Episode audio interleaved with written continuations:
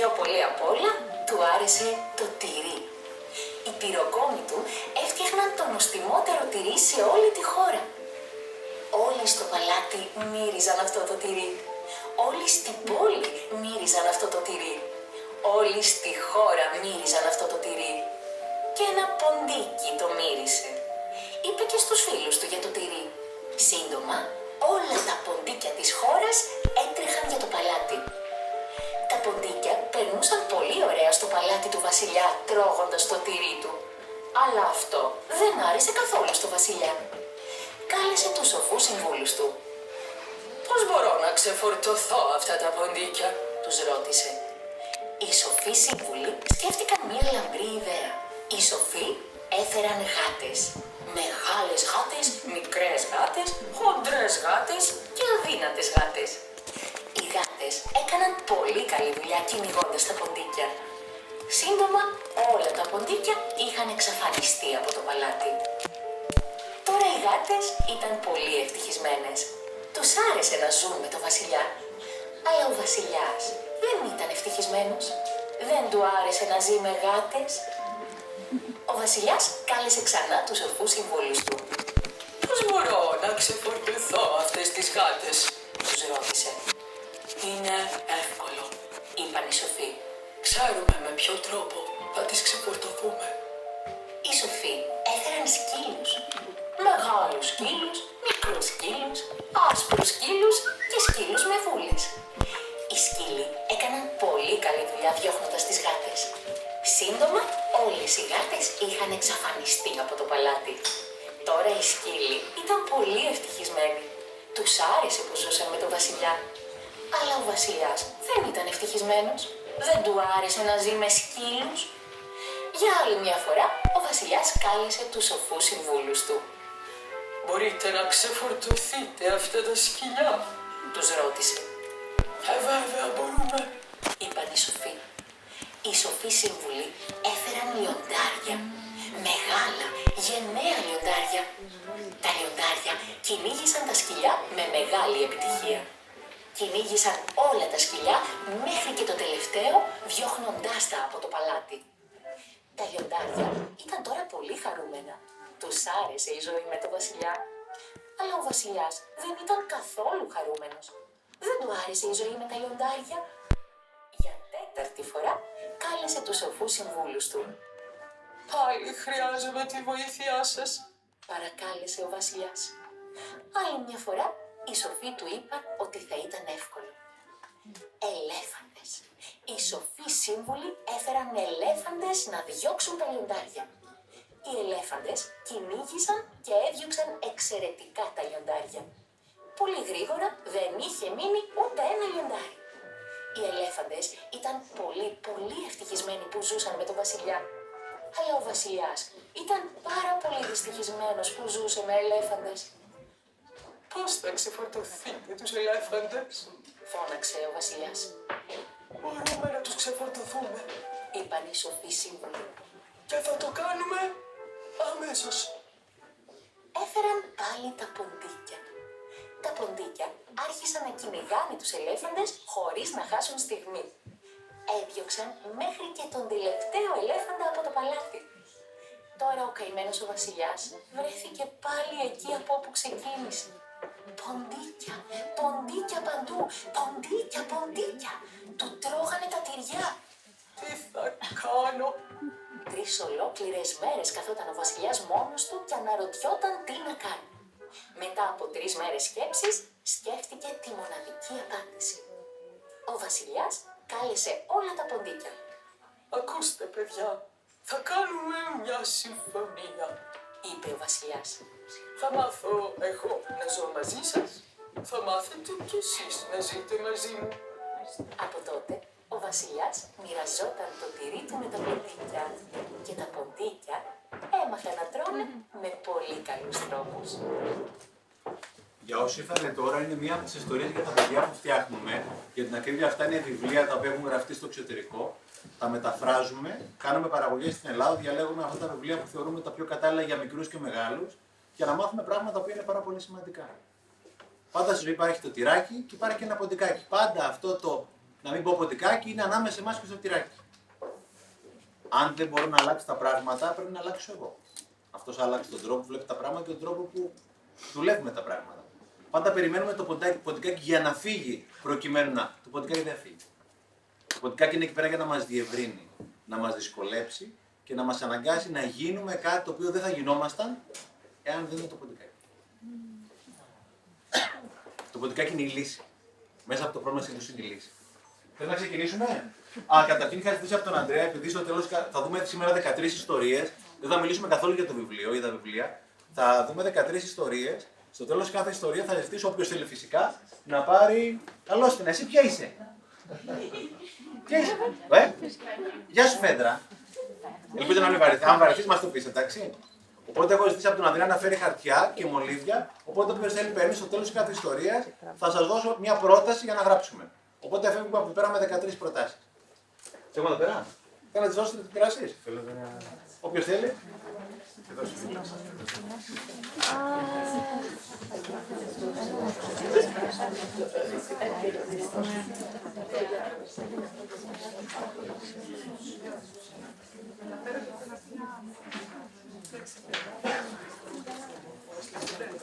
Ή στο κινητό μπορεί να σημειώσει 13 προτασούλες. Είναι απλώς θεωρώ ότι είναι ωραίες.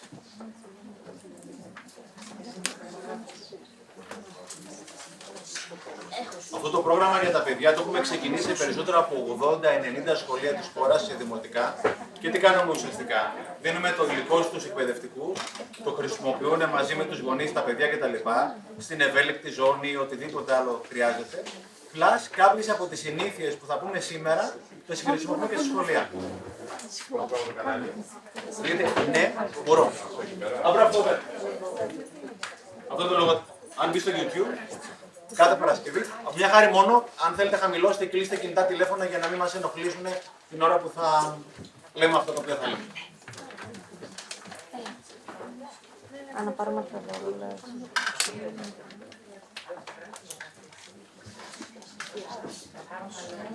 Και από εδώ πέρα μπορεί να πάρει κάτι.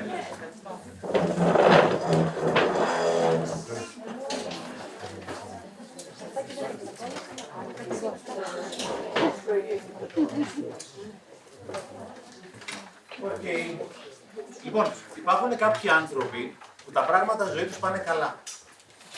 Έχουν επιτυχία, χαρά, φρονία, λεφτά, περνάνε καλά στη ζωή τους. Συνήθως λέμε ότι αυτοί οι άνθρωποι έχουν άσπρο. Ή κάποια φορά λέμε ότι είναι κολόφωνο.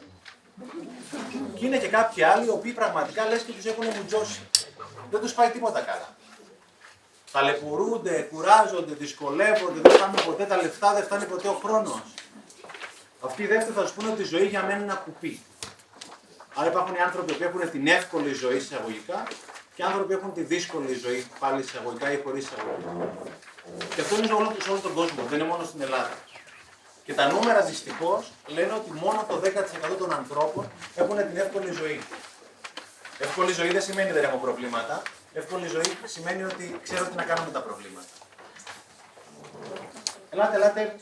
Και εδώ,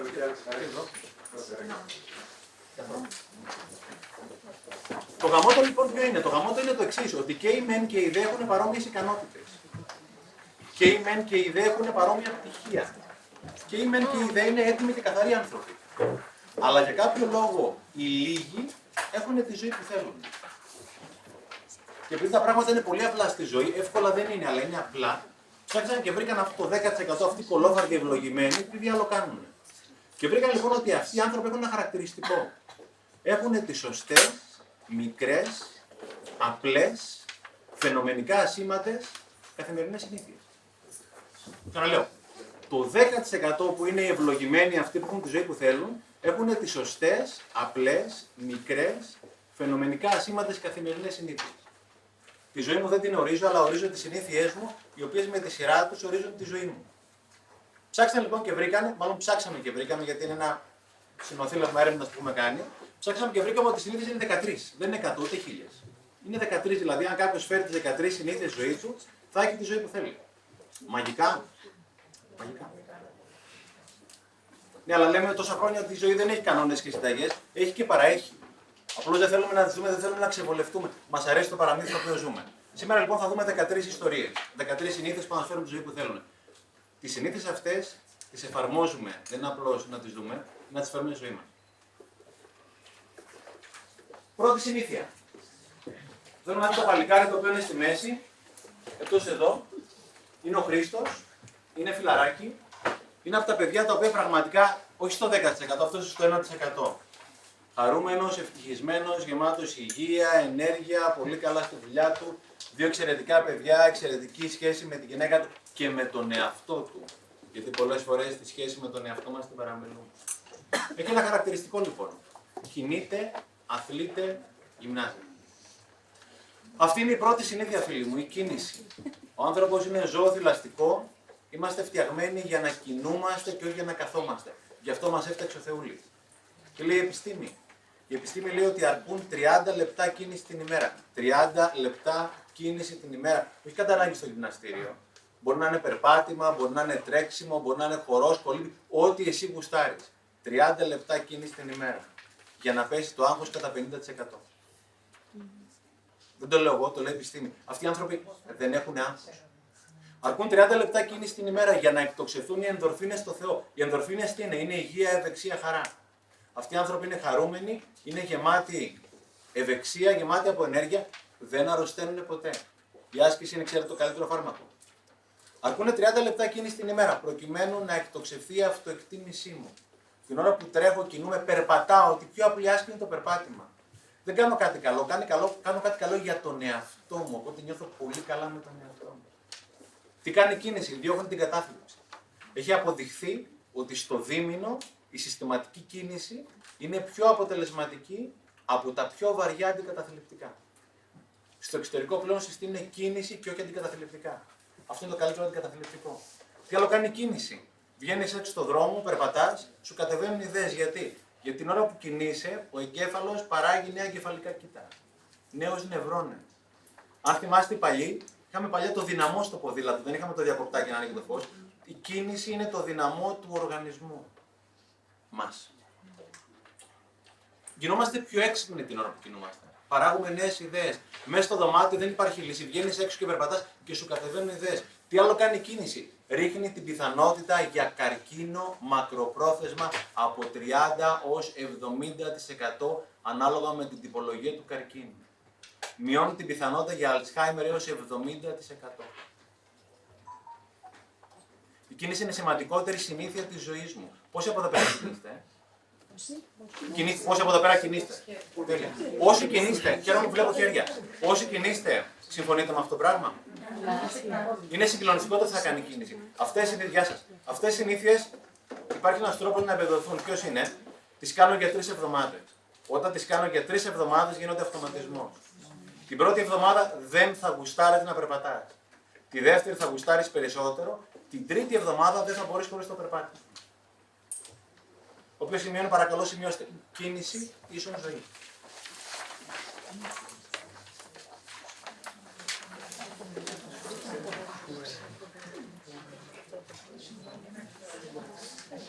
Κίνηση ζωή. Τόσα απλά πράγματα. Έχει, τώρα έχει αρχίσει η επιστήμη στο εξωτερικό να αποκωδικοποιεί το νου υγιή, ενσώματη υγιή. Δεν είναι καλό το να, κινούμε, να, να, να κινούμε. Δεν είναι κάτι καλό ή χρήσιμο. Το να κινούμε για τον οργανισμό μου είναι απαραίτητο. Δεν είναι κάτι καλό. Το να κινούμε για τον οργανισμό μου σαν λειτουργία είναι τόσο απαραίτητη όσο και το να κοιμάμαι. Η κίνηση για τον οργανισμό είναι τόσο σημαντική όσο και το να κοιμάμαι. Δεύτερη συνήθεια, η δεύτερη συνήθεια είναι η επιλογή. Ο άνθρωπος λοιπόν είναι το μοναδικό. Α, επειδή έχουμε εκπαιδευτικούς, τι κάνουμε τα σχολεία; Στα σχολεία τι κάνουμε λοιπόν, στα πλαίσια του ναι μπορώ. Τα παιδιά μπαίνουν στο σχολείο και αντί να πάνε μέσα στην τάξη, πηγαίνουν στο προάβλο χώρο και τρέχουν το πρώτο 15 λεπτό. Είναι το λεγόμενο daily mile, έχει ξεκινήσει από ένα ε, σχολείο στη Σκωτία. Τα πρώτα 15 λεπτά τα παιδιά δεν μπαίνουν στην τάξη. Βγαίνουν έξω και κινούνται. Τρέχουν. Καλύπτουν περίπου 1,5 με 2 χιλιόμετρα, το καθένα με το δικό του το στυλ, το δικό του τον τρόπο. Μπαίνουν στην τάξη, είναι άλλα παιδιά. Έχουν ανέβει όλοι οι καλοί δείκτες, έχουν κατέβει όλοι οι κακοί δείκτες. Έχει ανέβει αυτοεκτίμηση, έχει ανέβει η συγκέντρωση του νου, έχει ανέβει φιλομάθεια, έχει ανέβει αυτοεκτίμηση, όλα αυτά τα πράγματα. Έχει πέσει η βία, το bullying, η εχθρικότητα, οτιδήποτε άλλο. Το έχουμε ξεκινήσει στα σχολεία και εδώ πέρα. Συγκλονιστικά αποτελέσματα. Είναι δεκάδες χιλιάδες σχολεία τα οποία το εφαρμόζουν ήδη στο εξωτερικό. Αν έχουμε χρόνο μετά, θα σας δείξω το Daily Mail που είναι από το βιβλίο από το σχολείο στη Σκωτία. Δεύτερη συνήθεια, επιλέγω. Το μαγικό ρήμα επιλέγω. Ο άνθρωπος λοιπόν είναι το μοναδικό το οποίο επιλέγει. Δεν υπάρχει άλλο το οποίο να επιλέγει στον κόσμο. Είμαστε οι μόνοι που επιλέγουμε. Μας μαθαίνουν το χειμώνα ότι τα χελιδόνια πάνε στην Αφρική νότια. Πετάνε νότια. Ο άνθρωπο μπορεί να πάει βόρεια, νότια, ανατολικά, δυτικά, οπουδήποτε γουστάρει. Είμαστε το μοναδικό όν το οποίο επιλέγει. Έχουμε πάει λοιπόν στο Παρίσι και γυρίζουμε από το Πάσχα από το Παρίσι, οπότε ανακοινώνει η αεροπορική εταιρεία καθυστέρηση. Καθυστέρηση μία ώρα περίπου. Τι έκανε το 90%. Όρθιοι με τα κινητά του, να ταλαιπωρούνται, να κουράζονται κτλ. Τι έκανε το 10%. Έκατσα κάτω και διάβασα ένα βιβλίο.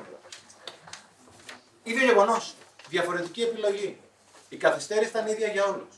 Η επιλογή διαφορετική. Στίχημα οι πρώτοι θα πάνε σπίτι τους και θα πούνε Είμαι πτώμα, δεν αντέχω άλλο. Στίχημα ότι οι δεύτεροι θα πάνε σπίτι τους και θα πούνε Περάσαμε φανταστικά, διαβάσαμε και ένα πολύ ωραίο βιβλίο. Η ζωή δεν είναι αυτό που μου συμβαίνει, είναι τι κάνω με αυτό που μου συμβαίνει. Η ζωή δεν είναι αυτό που μου συμβαίνει, είναι τι κάνω με αυτό που μου συμβαίνει. Ο ίδιος ο άνεμος πνέει εκεί πέρα έξω για όλους. Το θέμα είναι πώς εγώ βάζω το πανί μου. Και συνήθως πάρα πολλοί άνθρωποι το πανί δεν το έχουμε κάνει σηκωμένο. Και περιμένουμε θα μας πάει ο αέρας. Θα τελειώσει η κρίση κτλ. Μεγάλα αν το πανί σου το έχει σηκώσει, δεν πρόκειται κανένας αέρας να σε βοηθήσει. Η επιλογή μου είναι το σημαντικότερο πράγμα που έχω στη ζωή μου. Κάθε στιγμή επιλέγω. Έχετε επιλέξει να, να είστε εδώ πέρα. Μπορεί η ομιλία να βγει καλή, μπορεί να βγει και μάπα. Δεν το ξέρεις. Έχετε επιλέξει να είστε εδώ πέρα. Έχετε επιλέξει να στερηθείτε κάτι εκεί πέρα έξω. Κάθε στιγμή επιλέγω. Είμαι στην ώρα μου, δεν είμαι στην ώρα μου. Οι φίλοι μου, ποιοι είναι οι φίλοι μου; Πες μου τους κολλητούς σου να σου πω που θα είναι η ζωή σου με ακρίβεια μετά από πέντε χρόνια που σήμερα. Είμαι εδώ πέρα λόγω των επιλογών που κάνω στο παρελθόν. Θα είμαι στο μέλλον λόγω των επιλογών που κάνω στο παρόν. Το παρόν είναι το παρελθόν του μέλλοντός μου. Τώρα επιλέγω αυτό που θα μου πάρει. Για την ακρίβεια ο άνθρωπος, το μόνο πράγμα που επιλέγουμε είναι οι επιλογές μας. Δεν επιλέγουμε τίποτα άλλο. Ο πολλή ο κόσμος ασχολείται με τον καιρό. Η κρίση, ο Τσίπρας, ο Μητσοτάκης, ο Σόιμπλε. Φίλε, αυτά είναι σταθερά στην εξίσωσή σου. Όποιο έχει διαβάσει το βιβλίο, έχω κάποιες ιστορίες γι' αυτό. Αυτή είναι η σταθερά στην εξίσωσή σου. Η μεταβλητή είσαι εσύ. Είναι οι επιλογέ σου. Στο κομμάτι επιλογή πάντα. Έχω μια φίλη λοιπόν και μια μέρα μου δίνει το κλειδί της στο αυτοκίνητό για να πάω για το δικό μου το γαγιασέρι. Μου δίνει αυτό εδώ πέρα το κλειδί. Βρίσκω πέντε λεπτά, επιλέγω να, ακόμα και ο χρόνος που θα βρω είναι επιλογή. Μα δεν έχω χρόνο. Είναι επιλογή να βρεις χρόνο. Δεν θα σου χαριστεί ο χρόνος. Εσύ θα ψάξεις να το βρεις. Βρίσκω πέντε λεπτά, σταματάω σε ένα κλειδαράδικο, αντικαθιστώ το κλειδί, έκανε πέντε λεπτά και πέντε ευρώ.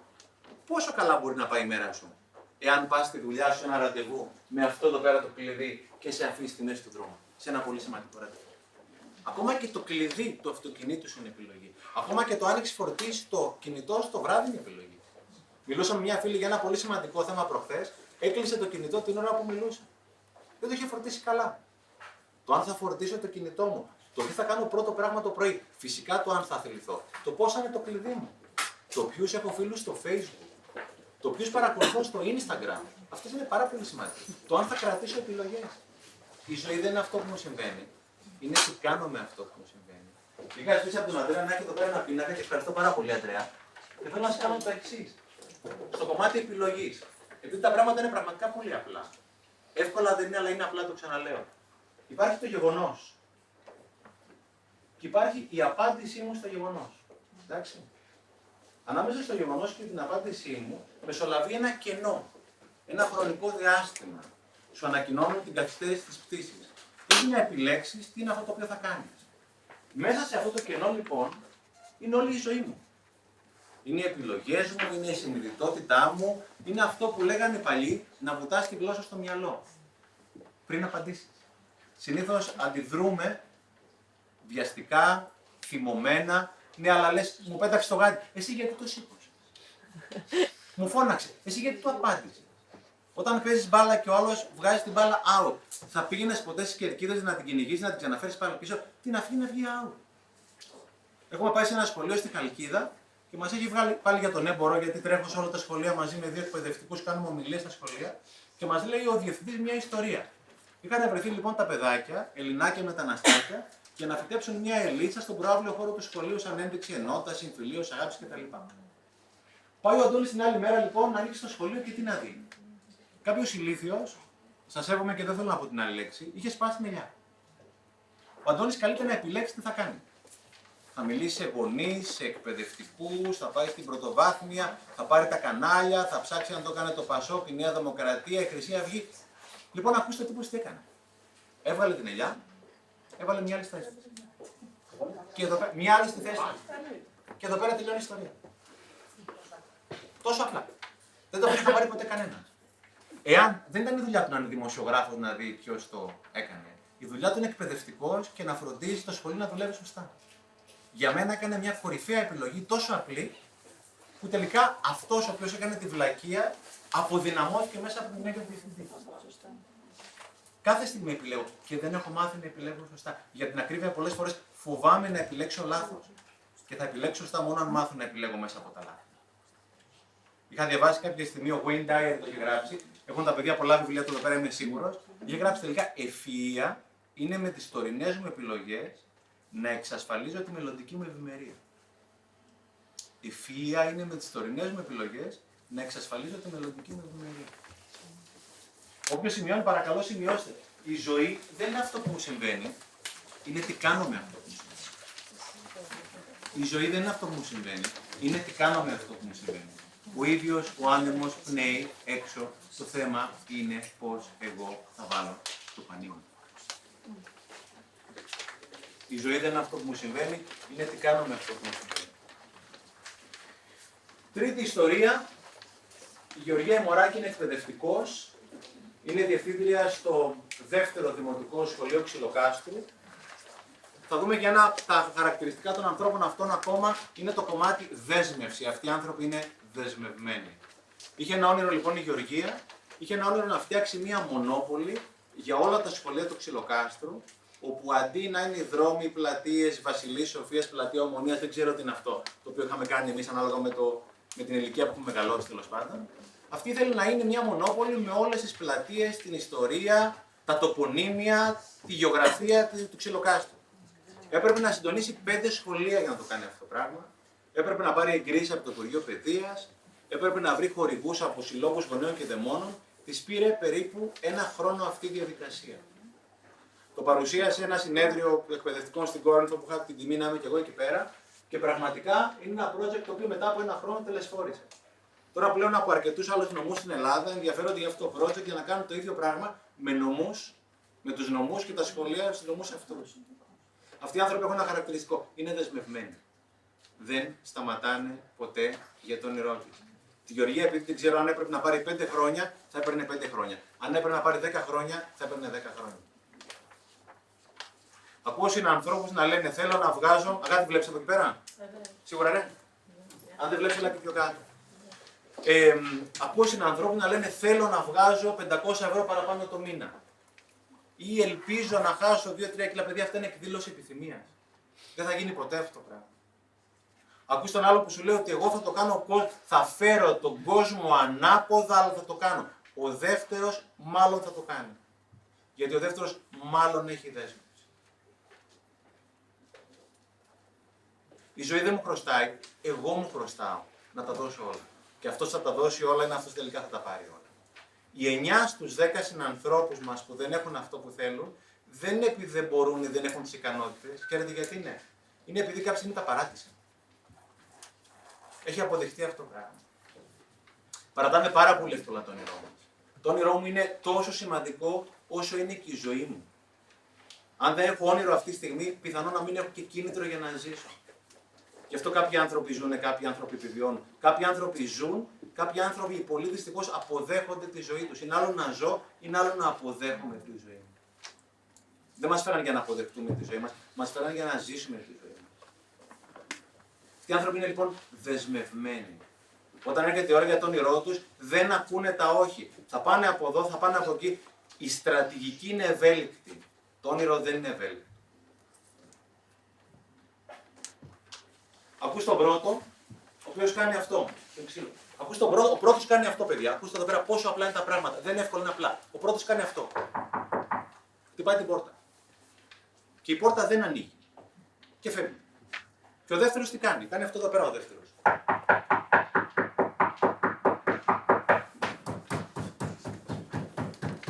Εκεί το βιολί του.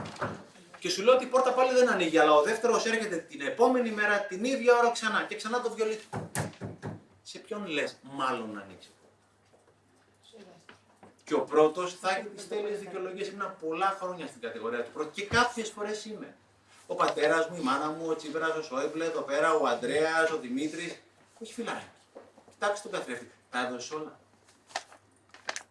Αυτό σημαίνει δέσμευση. Και προερχόμαστε εδώ στο Θεό από έναν λαό, ο οποίος πριν από 200 χρόνια κέρδισε την ελευθερία και μεγαλώνουμε εμείς και τα παιδιά μας ελεύθεροι. Δεν είπανε θέλουμε να ελευθερωθούμε, θα προσπαθήσουμε. Είπαν ελευθερία ή θάνατος. Είχαν πει ελευθερία ή θάνατος. Προτιμώ να πεθάνω παρά να μείνουμε ελεύθεροι. Αυτό είναι δέσμευση. Αυτοί οι άνθρωποι δεν σταματάνε ποτέ λοιπόν για τον ερώτημα. Και κάνω μια ρητορική ερώτηση, γιατί πολλοί εδώ πέρα είμαστε γονείς. Πόσο καιρό θα έδινε στο παιδί σου για να περπατήσει, να μάθει να περπατάει; Εννοείται όσο χρειάζεται. Για να μιλήσει, εννοείται όσο χρειάζεται. Και τι στον εαυτό σου με την πρώτη αφορμή του λες: Όχι, μη δεν τα καταφέρεις. Ποιος έδωσε αυτό το δικαίωμα απέναντι στον εαυτό σου; Διάβαζα τη βιογραφία της κυρίας που έγραψε τα Χάρι Πότερ. Πήγε σε 16 εκδοτικούς οίκους για να την εκδώσουν. Έφαγε 15 χιλόπιτες. Έχει πουλήσει μέχρι τώρα 700 εκατομμύρια αντίτυπα σε όλο τον κόσμο. Αυτή η κυρία, η Γεωργία, οποιοδήποτε από εμάς, δεν είναι από άλλη στόφα. Δεν είναι από, είναι από το ίδιο φασματάκι. Κάνουν άλλες επιλογές. Δεν ακούνε τα όχι. Μιλούσα κάποια στιγμή με τις κόρες μου, η μικρή ήταν 6 πριν από χρόνια και τους έδειχνα ιστορίες από το ναι, μπορώ για τη δέσμευση. Και ρωτάω λοιπόν την μικρή, η παρόδο τα εξάχρονα μέχρι εξάχρονα έχουν και τις 13 συνήθειες στον υπερθετικό βαθμό. Τα παιδιά είναι δάσκαλοι. Αντί να τα ακολουθήσουμε, τα κάνουμε συχνά σαν τα μούτρα μας. Ρωτάω λοιπόν τη μικρή, λέω τι σημαίνει για σένα δέσμευση; Κυρίε και μου λέει μικρή το εξής. Μπαμπά, νομίζω ότι ξέρω. Λέω για λέγε. Νομίζω μου λέει δέσμευση είναι να υποσχεθώ στον εαυτό μου ότι δεν θα τα παρατήσω ποτέ. Είναι ο κορυφαίος ορισμός δέσμευση και έχω διαβάσει πολλά βιβλία που έχω ακούσει ποτέ, έχω συναντήσει ποτέ. Αν θέλετε, σημειώστε το. Δέσμευση είναι να υποσχεθώ στον εαυτό μου και παρακαλώ υπογραμμίστε το εαυτό μου ότι δεν θα τα παρατήσω ποτέ. Και παρακαλώ υπογραμμίστε και το ποτέ.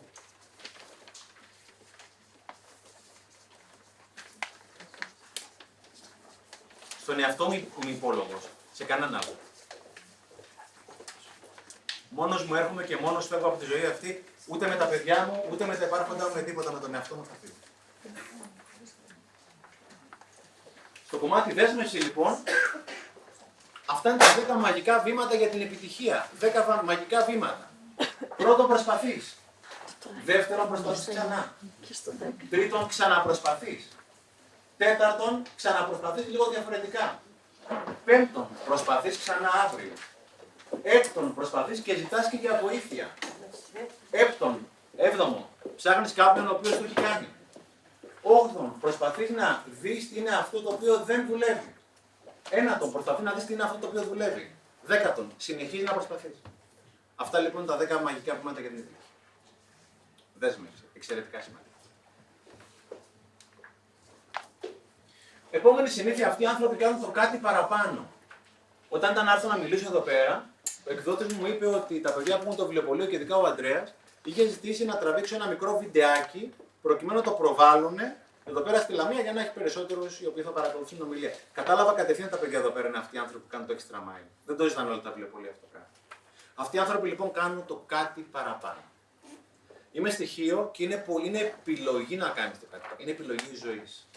Έχουμε πάει στοιχείο με τις κόρες μου και τη μητέρα μου. Έχουμε κάνει την πλατεία γιατί κατάγαμε από πτυχίο. Έχουμε κάνει την πλατεία στο βουνάκι, την κεντρική πλατεία τη Χίου. Και κάποια στιγμή έχουμε κάνει ποδήλατο λοιπόν, έχουμε υδρώσει και ψάχνουμε για ένα περίπτερο που θα έχει παγωμένα νερά. Ο δρόμος μας οδηγεί σε αυτό το περίπτερο και θέλω να δείτε παρακαλώ αυτό εδώ πέρα τα παγωμένα τα νερά, όσο παγωμένα είναι. Πίνουμε αυτά τα νερά, είναι τα τέλεια νερά τα οποία θέλει να πιει το καλοκαίρι που ζεσταίνεσαι. Βρίσκω μετά τον ε, περιπτερά. Του λέω ποιο είναι το. Υπάρχει κόλπο σίγουρα, δεν υπάρχει περίπτωση. Κάτι κόλπο έχεις κάνει. Μου λέει όντως. Λέω για λίγη. Μου λέει ανοίγω το περίπτερο μου 6 ώρα το πρωί. Παίρνω όλα τα νερά από το ψυγείο, τα βάζω στην κατάψυξη. Για δύο ώρες. Λίγο πριν παγώσουν, Τα βάζω ξανά στο ψυγείο. Έχω τα πιο παγωμένα νερά μου λέει στο νησί. Γυρίζει και μου λέει σε άπτε σταχιώτικα. Μου λέει δεν προλαβαίνω να πουλώ, φίλε μου. Δεν προλαβαίνει να πουλάει. Και κλείνει και μου λέει η μαγιά είναι στα νερά. Το νερό είναι το πιο τυποποιημένο προϊόν, το οποίο είναι και σε διατίμηση κιόλα. Ο τύπος διαφοροποιείται εκεί πέρα που όλοι οι άλλοι το πουλάνε 50 λεπτά και δεν τους πολύ νοιάζει αν θα είναι ζεστό ή οτιδήποτε άλλο. Αυτοί οι άνθρωποι λοιπόν κάνουν το κάτι παραπάνω. Δεν τους φτάνει ούτε το καλό, ούτε το πολύ καλό, ούτε το πάρα πολύ καλό. Θέλουν το κορυφαίο. Στα νερά, στα νερά. Και σκουπιδιάρης και σκουπιδιάρης. Και καθαρίστρια, καθαρίστρια. Και υδραυλικός και υδραυλικός. Έχω πλέον παραπάνω από 100 παραδείγματα από τη χώρα μας από ανθρώπους που κάνουν το κάτι παραπάνω. Κάθε φορά που κάνω κάτι περισσότερο, γίνομαι ο ίδιος κάτι περισσότερο. Κάθε φορά που κάνω κάτι περισσότερο, γίνομαι ο ίδιος κάτι περισσότερο. Ό,τι και να είναι αυτό. Ακόμα και όταν θα πάω στην τουαλέτα, εάν θα πλύνω τα χέρια μου ή όχι, είναι κάτι το οποίο το ξέρω μόνο εγώ. By the way, η πραγματική μου ζωή είναι αυτό που κάνω όταν είμαι μόνος μου. Όταν κανείς δεν με βλέπει. Αυτό είναι η πραγματική μου ζωή. Αυτό που κάνω όταν είμαι μόνος μου. Αυτοί λοιπόν κάνουν το κάτι παραπάνω. Και έχει υπολογιστεί λοιπόν ότι αυτοί οι άνθρωποι που κάνουν το κάτι παραπάνω, το extra mile, είναι στο 1 με 2% του παγκόσμιου πληθυσμού. Αυτοί οι άνθρωποι που κάνουν το κάτι παραπάνω ανήκουν στο 1 με 2% του παγκόσμιου πληθυσμού. Ουδέποτε ήταν τόσο εύκολο για να πετύχει κανείς όσο σήμερα. Και ξαναλέω, ουδέποτε ήταν τόσο εύκολο για να πετύχει κανείς όσο σήμερα. Τα σημερινά παιδιά τα περισσότερα μου δώσαν 500 ευρώ. Δεν δουλεύω για παραπάνω. Όχι φίλε. Δεν μας το μάθανε καλά. Θα δουλέψεις για 5 χιλιάρικα ή για 10 χιλιάρικα. Το κάνεις για σένα. Δεν το κάνεις για το αφεντικό. Το αφεντικό μπορεί να μην είναι καλό. Αλλά εκείνη τη στιγμή χτίζεις την ταυτότητά σου. Εάν το αφεντικό δεν είναι καλό, θα πας σε άλλο αφεντικό. Να μην σου πω ότι σύντομα το άλλο αφεντικό θα έχει προλάβει να σε τσιμπήσει από τον ανταγωνιστή. Και μελλοντικά θα κάνεις τη δική σου επιχείρηση. Αντρέα, ήσουν πάντα εδώ πέρα, δεν δούλευε σε κάποια επιχείρηση παλιά; Δεν χρειάζεται να μου κάτι παραπάνω. Οι άνθρωποι που έχουν κάνει τέτοιες επιχειρήσεις είναι άνθρωποι που κάνουν το κάτι παραπάνω. Που δεν τους έφτανε κάποια στιγμή αυτό το οποίο κάνανε, κάνανε το δικό τους μαγαζί. Το να δουλεύω για τα κέρδη είναι καλύτερο από το να δουλεύω για το μισθό. Αν δουλέψω για 5 εκατοστάρικα, η ταυτότητά μου είναι για 5 εκατοστάρικα. Εάν δουλέψω για 5 χιλιάρικα, η ταυτότητά μου είναι για 5 χιλιάρικα. Η ταυτότητά μου δεν είναι ποιος είμαι, είναι ποιος θεωρώ ότι είμαι. Και ποτέ κανένας δεν μπόρεσε να πάει πέρα από την ταυτότητά του στην ιστορία αυτού του πλανήτη. Η ταυτότητα μου είναι το σημαντικότερο πράγμα που έχω στον κόσμο αυτό. Το κάνω για μένα, δεν το κάνω για το αφήνω. Το υπόλοιπο 98% τη δουλειά θα την κάνει. Και μπορεί να την κάνει και πολύ καλά ή λίγο καλά ή μέτρια, δεν ξέρω τι. Δεν με έχουν φέρει για να τη βγάλω μέτρια. Δεν με έχουν φέρει για να βγάζω ένα χιλιαρικάκι το μήνα. Δεν υποτιμώ επουδενή το χιλιάρικο. Υποτιμώ το χιλιαρικάκι. Με έχουν φέρει για να είμαι στην κορυφή του ονείρου μου. Για να είμαι στο top 1-2% των δυνατοτήτων μου παγκοσμίως σε οποιοδήποτε τομέα έχω επιλέξει να αφιερώσω τη ζωή μου. Αν θέλετε σημειώστε. Αυτή είναι η αλήθεια. Κάθε φορά που κάνω κάτι περισσότερο, γίνομαι ο ίδιος κάτι περισσότερο. Κάθε φορά που κάνω κάτι περισσότερο, γίνομαι ο ίδιος κάτι περισσότερο. Και κάθε φορά που γίνομαι κάτι περισσότερο, όλο το σύμπαν γίνεται κάτι περισσότερο. Κάθε φορά που κάνω κάτι περισσότερο, γίνομαι ο ίδιος κάτι περισσότερο. Και εδώ πέρα πάνω είναι ακριβώς η επόμενη ιστορία. Πάλι στο extra mile του κάτι παραπάνω. Κάθε φορά που κάνω κάτι περισσότερο, γίνομαι ο ίδιος κάτι περισσότερο. Αυτό λοιπόν που βλέπετε είναι ένα κρεβάτι το οποίο το αντίκρισα στην Αθήνα, στη Βασιλή Σοφίας, είναι ένα κρεβάτι αστέγου. Πήγαινα σε ένα ραντεβού και σταματάω κάποια στιγμή σε αυτό το θέαμα. Πήγα να το προσπεράσω, ευτυχώς δεν το προσπέρασε. Είναι ένας άστεγος ο οποίος έχει φτιάξει το κρεβάτι του σαν να είναι στο ακριβότερο ξενοδοχείο του κόσμου. Θέλω να δείτε σεντόνια, κουβέρτες, παπλώματα, μαξιλάρια στην απόλυτη στήχηση. Εγώ δεν έχω φτιάξει ποτέ το κρεβάτι μου τόσο για να είμαι ειλικρινής. Έχει δίπλα μια πολύ κομψή πινακίδα, λέει: παρακαλώ λίγο βοήθεια. Είναι ένα έργο τέχνη. Δεν είναι ένα κρεβάτι. Και είναι στη μέση του δρόμου, επαναλαμβάνω. Ρωτάω τον ιδιοκτήτη του καταστήματος που είναι πίσω από το κρεβάτι. Λέω: Αυτός ο άνθρωπος που είναι. Θέλω να του πάρω συνέντευξη. Εγώ κάνω ρεπορτάζ επιτυχίας. Μιλάω με αυτούς τους ανθρώπους να δω το μυστικό τους. Μου λέει: Δεν είναι εδώ πέρα. Λέω: Πού είναι; Μου λέει: Έχει πάει να δουλέψει. Λέω συγγνώμη, άστεγο. Μου λέει ναι, δουλεύει κάθε μέρα. Ο άστεγος, ο οποίος έχει κάθε λόγο να επικαλείται το γνωστό αφήγημα ότι η ζωή με αδίκησε και άλλες βλακίες. Που όντως μπορεί να τον αδίκησε. Αλλά η ζωή δεν είναι αυτό που μου συμβαίνει, τι κάνω με αυτό που μου συμβαίνει. Γυρίζω δύο ώρες μετά. Ο άνθρωπος έλειπε, ήταν στη δουλειά. Πάω στο με όποιον θέλετε. Αυτός ο άνθρωπος μετά από τρεις μήνες αποκλείεται να είναι άστεγο. Γιατί, Γιατί τιμάει τις επιλογές του. Γιατί κάθε φορά που κάνω κάτι περισσότερο, γίνομαι ο ίδιος κάτι περισσότερο. Και άστεγος, και άστεγος. Διάβαζα την ιστορία ενός αστέγου στο City στο Λονδίνο, ο οποίος ήταν άστεγος και ο οποίος για να βγάζει τα λεφτά λουστράριζε παπούτσια, αλλά τα λουστράριζε κορυφαία. Του δίναν μία λίρα, τα λουστράριζε 100 λίρες. Τέλος πάντων, το Τζίπη ένας χρηματιστής κάποια στιγμή που του καθάρισε τα παπούτσια, λες: Σε θέλω στην εταιρεία μου να έρθει να καθαρίσει τα παπούτσια των υπολείπων. Κάθε πρωί αυτός ο λούστρος πήγαινε στο City του Λονδίνου, από το Λονδίνο άνθρωπος αυτός, και λουστράριζε τα παπούτσια των χρηματιστών στην συγκεκριμένη εταιρεία. Σήμερα ο άνθρωπος έχει εταιρεία η οποία απασχολεί 30 άτομα προσωπικό και η οποία λουστράρουν τα παπούτσια των εταιριών στο City του Λονδίνου. Και επειδή έχει και ιδιαίτερη ευαισθησία στους αστέγους, φροντίζει όλοι οι άνθρωποι που απασχολεί να είναι πρώην άστεγοι. Ξέρετε το περιοδικό στη σχεδία, το περιοδικό δρόμο που είναι στην Αθήνα κάτω. Είναι ένα περιοδικό το οποίο δημιουργήθηκε από αστέγους. Αυτή τη στιγμή είναι από τα καλύτερα περιοδικά που έχουμε. Απασχολεί περισσότερου από 50 πρώην αστέγους, οι οποίοι έχουν εισόδημα να μπορούν να ζουν αξιοπρεπώς όπως θα θέλαμε να ζούμε όλοι. Η ζωή δεν είναι αυτό που μου συμβαίνει, τι κάνω με αυτό που συμβαίνει, είναι το κάτι παραπάνω. Τι άλλο κάνουν αυτοί οι άνθρωποι, να είμαστε στην πέμπτη συνήθεια. Αυτοί οι άνθρωποι λοιπόν διεκδικούν. Αυτό το παιδί λέγεται Βασίλης και μου έστειλε ένα μήνυμα πριν από περίπου κάποιους 5-6 μήνες, δεν ξέρω τι με βρήκε στο ίντερνετ και μου λέει Γεια σας κύριε Ξενάκη, θέλω να ρωτήσω αν το βιβλίο σας βγαίνει σε ηλεκτρονική μορφή. Ρωτάω επειδή η όρασή μου δεν μου επιτρέπει να διαβάζω κανονικά βιβλία και γενικά να διαβάζω, έχω προβλήματα όρασης. Ευχαριστώ πολύ. Η απάντηση μου ήταν λέω κοφτή σας τη διαβάζω και λίγο απότομη για να μην ειλικρινής. Δεν έχει βγει σε ηλεκτρονική μορφή και ούτε προβλέπεται να βγει φίλε του απαντάω. Στην Ελλάδα δεν διαβάζονται πολύ τα ηλεκτρονικά βιβλία, λυπάμαι πολύ και του έστειλα μία από τις ομιλίες μου στο YouTube. Γιατί εμείς που είμαστε εδώ πέρα, καμιά φορά ξεχνάμε ότι τα μάτια μας βλέπουν, ξέρετε. Και δεν βλέπουν όλα τα μάτια όλων των ανθρώπων. Υπάρχουν παραπάνω από 40.000 άνθρωποι στην Ελλάδα που τα μάτια τους δεν βλέπουν. Το έχετε ποστάρει αυτό κάπου, έτσι; Ναι, ναι, ναι. ναι. Πολλά από αυτά τα έχω ποστάρει ναι, στο γιατί το έχω ξαναδιαβάσει. Ναι, ναι, ναι. Λοιπόν, αυτός δεν το βάζει κάτω. Επιμένως, αυτός δεν το βάζει κάτω. Λέει, ούτε προβλέπετε, ευχαριστώ. Του λέω ότι δεν προβλέπετε να βγει σε ηλεκτρονικό βιβλίο, οτιδήποτε άλλο. Ούτε προβλέπετε. Την τύχη μας εμείς την ορίζουμε λες στην ομιλία Και εγώ να σε ρωτήσω, αν εσύ από παιδάκι μεγάλωνες με μειωμένη όραση, ζούσες και μεγάλωνες κανονικά, αλλά και όχι κανονικά, άλλα έβλεπες και άλλα δεν έβλεπες. Και μεγαλώνοντας συνειδητοποιούσε ότι δεν βλέπεις και στην πορεία ανακάλυψες ότι πραγματικά δεν βλέπεις. Και κρύβεσαι και προσποιείσαι και κάνεις τον ηθοποιό, χωρίς την πραγματικότητα να είσαι. Με την όρασή σου να μειώνεται κάθε μέρα και από την άλλη το μυαλό σου να θέλει να ζήσει και να θέλει να κάνει πράγματα σαν να μην έχεις προβλήματα όρασης. Αλλά όμως να έχεις και άλλα πολλά. Θα ήσουν σήμερα, το σήμερα υπογραμμισμένο αυτός που είσαι, όποιος είσαι τέλος πάντων. Για κοιτάξτε με στα μάτια και απάντησέ μου. Και εγώ έμεινα κόκαλο. Μόλις συνήθα λιγάκι, το πρώτο πράγμα που έκανα είναι του έστειλα το βιβλίο σε ηλεκτρονική μορφή στο email του. Γιατί αυτές οι συσκευές που έχουν μια επιλογή που λέγεται Speak, εκφώνηση που για μας είναι πολυτέλεια, για τους συνανθρώπους μας αυτό είναι η ζωή τους. Μόνο μέσα από αυτές μπορούν να διαβάσουν τα βιβλία. Και του έδωσα μια υπόσχεση και τη μισή υπόσχεση την έκανα.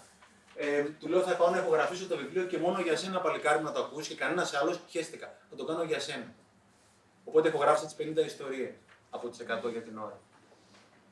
Και αυτή τη στιγμή πολλοί άνθρωποι που δεν μπορούν να διαβάσουν βιβλία, μπορούν μέσα αυτών των πρωτοβουλειών να ακούσουν τα βιβλία. Για ποιο λόγο λέω την ιστορία; Οποιοδήποτε από εμάς θα έκανε αυτό το πράγμα το οποίο έκανα εγώ τουλάχιστον. Μπορεί να έκανε και το μήνυμα. Υποσχέθηκα από την αρχή ότι τα πράγματα είναι απλά και θα σας το δείξω. Αυτοί οι άνθρωποι λοιπόν διεκδικούν, αξίζουν, δεν περιμένουν από τη ζωή. Κάποια στιγμή ένας τύπος είναι οι 7 συνήθειε των πιο πετυχημένων ανθρώπων, του Στίβεν Κόβι. Τα παιδιά πρέπει να το έχουν το βιβλίο εδώ πέρα, αν δεν το έχουν μπορεί να το παραγγείλετε. Είχε πει στο βιβλίο ότι έχουν δύο κύκλοι στη ζωή. Ο ένας ο κύκλος είναι τα θέματα τα οποία έχω να λύσω. Και μάντεψε. Όσο ζω θα έχω θέματα να λύσω. Αυτό το παραμύθι ότι όταν τακτοποιήσω, δεν τακτοποιούνται πολύ τα πράγματα. Το αφεντικό επάνω ο Θεούλης φροντίζει να μην τακτοποιούνται πολύ τα πράγματα. Άρα είναι τα θέματα που έχω να λύσω και πολλές φορές τα θέματα δεν τα επιλέγω. Δεν επέλεξε ο Βασίλης ένα κύκλο. Ο σημαντικότερος ο κύκλος όμως είναι ο εσωτερικός εδώ πέρα. Είναι το τι κάνω για να λύσω αυτά τα οποία έχω να λύσω. Έχω τα θέματα που έχω να λύσω και εδώ πέρα είναι η δράση μου. Το τι κάνω για να λύσω αυτό που έχω να λύσω. Η μόνη μου δουλίτσα που μου έδωσε ο Θεός, ο Θεός δεν μου είπε ούτε να γκρινιάζω, ούτε να με ψημυρώ, ούτε ούτε. Μου είπε να δρώ ο Θεός αυτό το πράγμα μου είπε. Η μόνη μου δουλειά είναι ο δεύτερος ο κύκλος, η δράση μου, η διεκδίκησή μου, ό,τι θέλετε πείτε το, να είναι όσο γίνεται μεγαλύτερη με σκοπό να υπερκαλύψει τον πρώτο κύκλο. Και υπάρχει ένα κενό ανάμεσα στους δύο κύκλους. Είναι αυτά τα οποία δεν έχω κάνει για να έχω αυτό που θέλω. Αυτό το κενό ο λαός, ξέρετε πώς το ονομάζει συνήθως. Θέλει κάποιος να δοκιμάσει; Δεν μπορώ, δεν έχω χρόνο. Δεν... Δεν μπορώ, δεν έχω χρόνο. Σε μια λέξη, Ατυχία. ατυχία το αντίθετο, Μοίρα, τύχη. κάρμα. τύχη. Δεδομένο. Αυτό. Ο λαός το ονομάζει τύχη.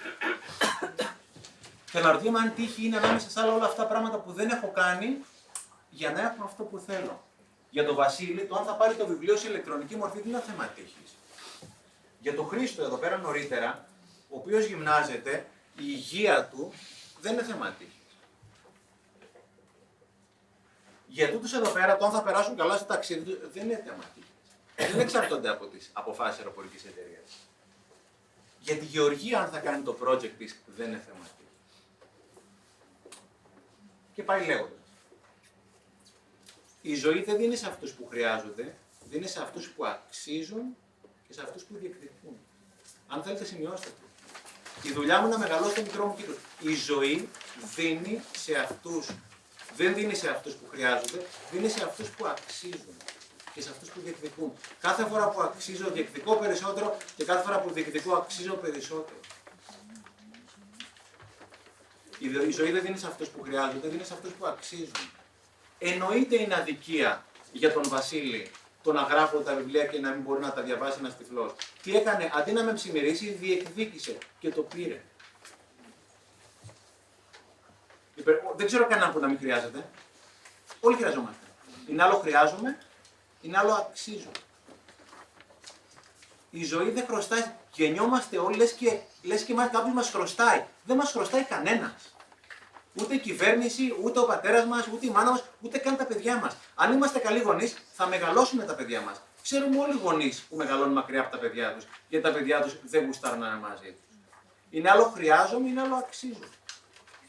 Και να το μάθουμε το λέμε και στα παιδιά μας. Όταν λένε τα παιδιά, παπά, χρειάζομαι 10 ευρώ παραπάνω από το καρτζιλίκι, μωρό μου είναι αυτό που χρειάζεσαι. Τι θα κάνεις για να αξίζεις 10 ευρώ; Πέρα από τις δουλειές που κάνουμε στο σπίτι. Θα βοηθήσεις τον παπά με το αυτοκίνητο. Θα βοηθήσεις τη μαμά. Θα κάνεις αυτό. Είναι άλλο χρειάζομαι, είναι άλλο αξίζω. Τύχη. Άλλη μεγάλη ιστορία. Ρωτάς δύο ανθρώπους αν πιστεύουν στην τύχη, ο ένας σου λέει ναι και ο άλλος σου λέει όχι. Τι ισχύει. Μάλλον και τα δύο. Γιατί αυτός ο οποίος πιστεύει στην τύχη, μάλλον ο μικρός του κύκλος είναι μικρός και μπουκάρει η τύχη. Αυτός ο οποίος δεν πιστεύει στην τύχη, μάλλον ο μεγάλος του κύκλος είναι μεγάλος και δεν χωράει η τύχη.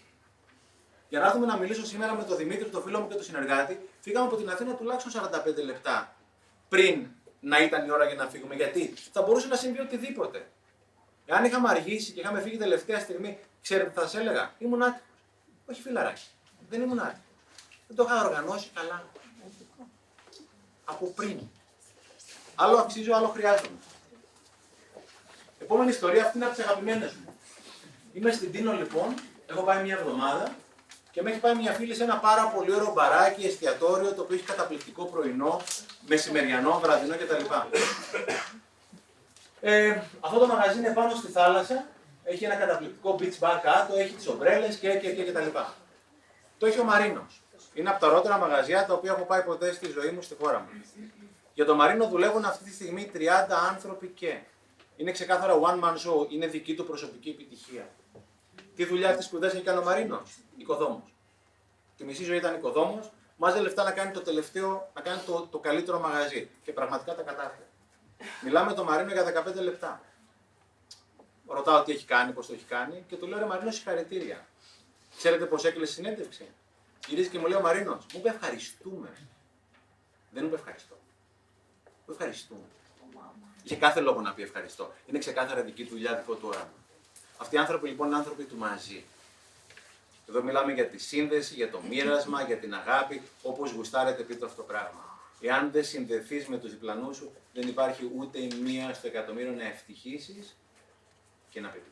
Ανάλογα ποιοι είναι. Ορίστε. Ανάλογα ποιοι είναι οι πλάκοι σου. Αν είναι- Επιλέξτε τους διπλανού σου. Γι' αυτό επιλογή είναι. Φεύγεις από εκεί πέρα. Ή με τους διπλανού Αν σου. έχεις, ε, Ή με τους διπλανού που δεν γουστάρεις πολύ, κοιτάζει να έχεις όσο λιγότερες επαφές γίνεται. Θα καταλήξω, θα- αν δεν σε καλύψω, επίστε. Ε, Σαφώς επιλέγει. Μαραθιά, τίνο. Μαραθιά λέει στο μαγαζί. Αυτοί οι άνθρωποι είναι άνθρωποι του μαζί, όχι του εγώ. Εδώ μιλάμε για άλλη μια συμπαντική, άλλο ένα συμπαντικό κανόνα. Αυτοί ξέρετε είναι κανόνες. Δεν είναι επειδή τα έβγαλα εγώ οποιοδήποτε άλλο. Κάποια στιγμή στο τέλος μιας ομιλίας μου λέει ένα ένας φίλος, μου λέει: Εγώ διαφωνώ με αυτό το πράγμα. Λέω: Οκ. Του υπογράφω ένα βιβλίο, μα μου λέει: «Ξέρεις, Εγώ διαφωνώ. Λέω: Είναι δικαίωμά σου. Μα μου λέει: Κάποια πράγματα δεν ισχύουν. Και με τον νόμο της βαρύτητας μπορεί να διαφωνήσεις. Αλλά όταν βουτήξεις από τον πέμπτο όροφο θα πας από κάτω. Ο νόμος του μαζί είναι συμπαντικός κανόνας. Είχε πει ο λαός, όλα τα έχει πει ο λαός σε παροιμίες. Είχε πει: Κάνε το καλό και κάνε, κάνε, κάνε το καλό και ρίξ' το στο γιαλό. Το 90% είναι ανθρώπων μας. Εγώ, τα παιδάκια μου, sorry, όλο μου, να κλείσω την πόρτα και χέστηκε τους υπόλοιπους. Είναι επιλογή. Δεν θα βρείτε ποτέ στη ζωή σας κανέναν παρτάκια ο οποίος να έχει ευτυχήσει. Ποτέ. Σας το εγγυώμαι. Η μεγαλύτερη έρευνα που έχει γίνει ποτέ στην ιστορία αυτού του πλανήτη γίνεται ακόμα από το Πανεπιστήμιο του Χάρβαρτ στη Μασαχουσέτη. 80 χρόνια και θα τη βρείτε στο YouTube, στο TEDx την ομιλία τη συγκεκριμένη. Ψάχνουν για 80 χρόνια να δουν τι είναι αυτό που κάνει τους ανθρώπους ευτυχισμένου. Είναι τα λεφτά, είναι η διασημότητα, είναι το σπίτι στη θάλασσα, είναι η κόκκινη Ferrari, είναι η κίτρινη Lamborghini, τι διάλογο είναι. Είναι οι ανθρώπινες σχέσεις. Η πατέρα μου, η μάνα μου, τα παιδιά μου και τους συνανθρώπους. Εμείς που θα βρεθούμε σήμερα για μια φορά και μπορεί να μην ξαναβρεθούμε ποτέ στη ζωή μας. Αυτό που λέει ο Χριστός, τον πλησίον μας. Community το λέει ο τύπος αυτός. Είναι πολύ σημαντική επιλογή εάν θα πεις το ευχαριστώ στον περιπτερά. Κρίνεται η ευτυχία τη ζωή σου. Είναι πολύ σημαντική επιλογή όταν κλείνει η πόρτα στο τρένο και βλέπεις το φουκαριάρι, τον συνάνθρωπό σου, ο οποίος τρέχει να προλάβει εάν θα βάλεις το πόδι ή να κρατήσεις την πόρτα για να μπει. Μπορεί να σου πει ευχαριστώ και μπορεί όχι. Μην το κρίνεις. Το κάνεις για σένα. Αν δεν σου πει ευχαριστώ, μπορεί να πεθαίνει ο πατέρας του εκείνη την ώρα ή μπορεί να το παίρνουν το σπίτι. Δεν ξέρεις ποτέ ο άλλος τι γίνεται. Ο καθένας έχει το δικό του τον δρόμο, το μονοπάτι. Είμαστε φτιαγμένοι για να είμαστε συνδεδεμένοι. Μόνοι μας δεν μπορούμε. Δυστυχούμε και στο τέλος αρρωσταίνουμε. Είναι τρόπο ζωής το μαζί. Πόσο ωραίο πράγμα να δουλεύεις για έναν άνθρωπο σαν τον Μαρίνο. Δεν είναι στο αφεντικό, δεν είναι το αφεντικό, είναι το αφεντικό μου ο Μαρίνος. Γιατί όταν δει ότι κάτι δεν πάει καλά στην επιχείρηση και δεν πηγαίνουν καλά οι πωλήσει μου το τελευταίο τρίμηνο, θα έρθει να μου πει: Έχει δύο επιλογές ο Μαρίνος. Να μου πει: Να σου πω κάτι. Τα πράγματα δεν πηγαίνουν καλά. Σε κάνα τριμηνάκι δεν σε βλέπω εδώ πέρα. Ή μπορεί να μου πει: Στεφανάκο, δουλεύουμε 10 χρόνια μαζί. Είμαι ανησυχώ για σένα. Πάμε να πούμε ένα τσιπουράκι, ένα κρασί. Να μου πεις τι γίνεται. Η γυναίκα τα παιδιά τι γίνεται, ανησυχώ για σένα. Στην πρώτη περίπτωση το αφεντικό. Στη δεύτερη το αφεντικό μου. Είναι ο μπαμπάς μου. Είναι το παιδί μου. Είναι ο φίλος μου. Είναι ο άνθρωπός μου. Τι αποδεικνύει εδώ πέρα; Η έρευνα. Αυτό που σας λέω δεν είναι από το κεφάλι μου. Οι άνθρωποι οι οποίοι συνεργάζονται, και εγώ είμαι επιχειρηματίας, θεωρούσαμε παλιά ότι αυτά είναι soft skills είναι για ρομαντικούς. Είναι πολύ σημαντικές αρχές για να προχωρήσει κανένα. Οι άνθρωποι που είναι του μαζί έχουν 7 φορές μεγαλύτερα αποτελέσματα από τους ανθρώπους του εγώ. Ένα και ένα κάνει 7. Έχει αποδειχθεί. Δεν κάνει 2. Οι άνθρωποι του μαζί έχουν πολύ μεγαλύτερη υγεία, πολύ καλύτερη υγεία. Πραγματική ιστορία αυτή που θα σας πω σε πείραμα, νομίζω στην Ελβετία ή στην, στην Αμερική, δεν θυμάμαι, μπορεί να κάνω λάθος. Πήρανε μια ομάδα ανθρώπων που είχαν πάθει ένα καρδιακό επεισόδιο. Τους χωρίσαν σε δύο κατηγορίες. Τους ανθρώπους του εμείς, τους ανθρώπους του εγώ. Για να δούμε το εμείς και το εγώ, τι διαφορά θα κάναν στην υγεία του. Οι άνθρωποι του εμείς είχαν 50% μικρότερη πιθανότητα να πάθουν καρδιακό επεισόδιο τους ανθρώπους του εγώ. Είμαστε φτιαγμένοι για να είμαστε συνδεδεμένοι. Για να αγαπάμε, να νοιαζόμαστε για το πλαϊνό μας. Και όπως λέει ο φίλος μου, κάποια στιγμή θα κάνουμε την επιλογή. Δεν είναι για όλους. Ένα-δύο δεν σου κάνουν. Οκ. Οι υπόλοιποι όμως είναι επιλογή το μαζί. Είναι μονόδρομος το μαζί. Το μαζί είναι μονόδρομος και πάμε κόντρα στο μονόδρομο και τρώμε τα μούτρα μας. Γι' αυτό δεν είμαστε ευτυχισμένοι. Εάν δεν είμαστε. Θέλω να κάνουμε ένα πείραμα. Θα το κάνουμε λίγο, θα το αναστατώσουμε, αλλά είναι ωραίο. Όταν σας πω, θέλω να, θέλω να σηκωθείτε, θέλω να βρείτε έναν ε, διπλανό σας ή κοντινό σας, όχι τον κολλητό σας με τον οποίο έχετε έρθει. θέλω να το πείτε, το διευκρινίζω. θέλω να το πείτε δύο πολύ ωραία λόγια που να τα εννοείτε από την καρδιά σας και θέλω να το πάρετε μια ζεστή αγκαλιά. Τέλεια. λοιπόν, κάντε το. Πάμε. Ναι, ναι, ναι. Μην πάτε πίσω. Μπράβο, ρε παιδιά, τέλειο. Και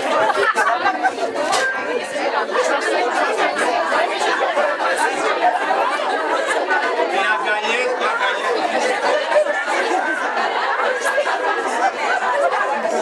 Ό,τι καλύτερα δεχόμαι.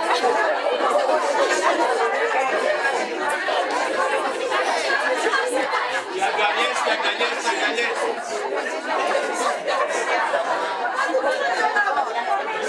Πήρατε αγκαλιές?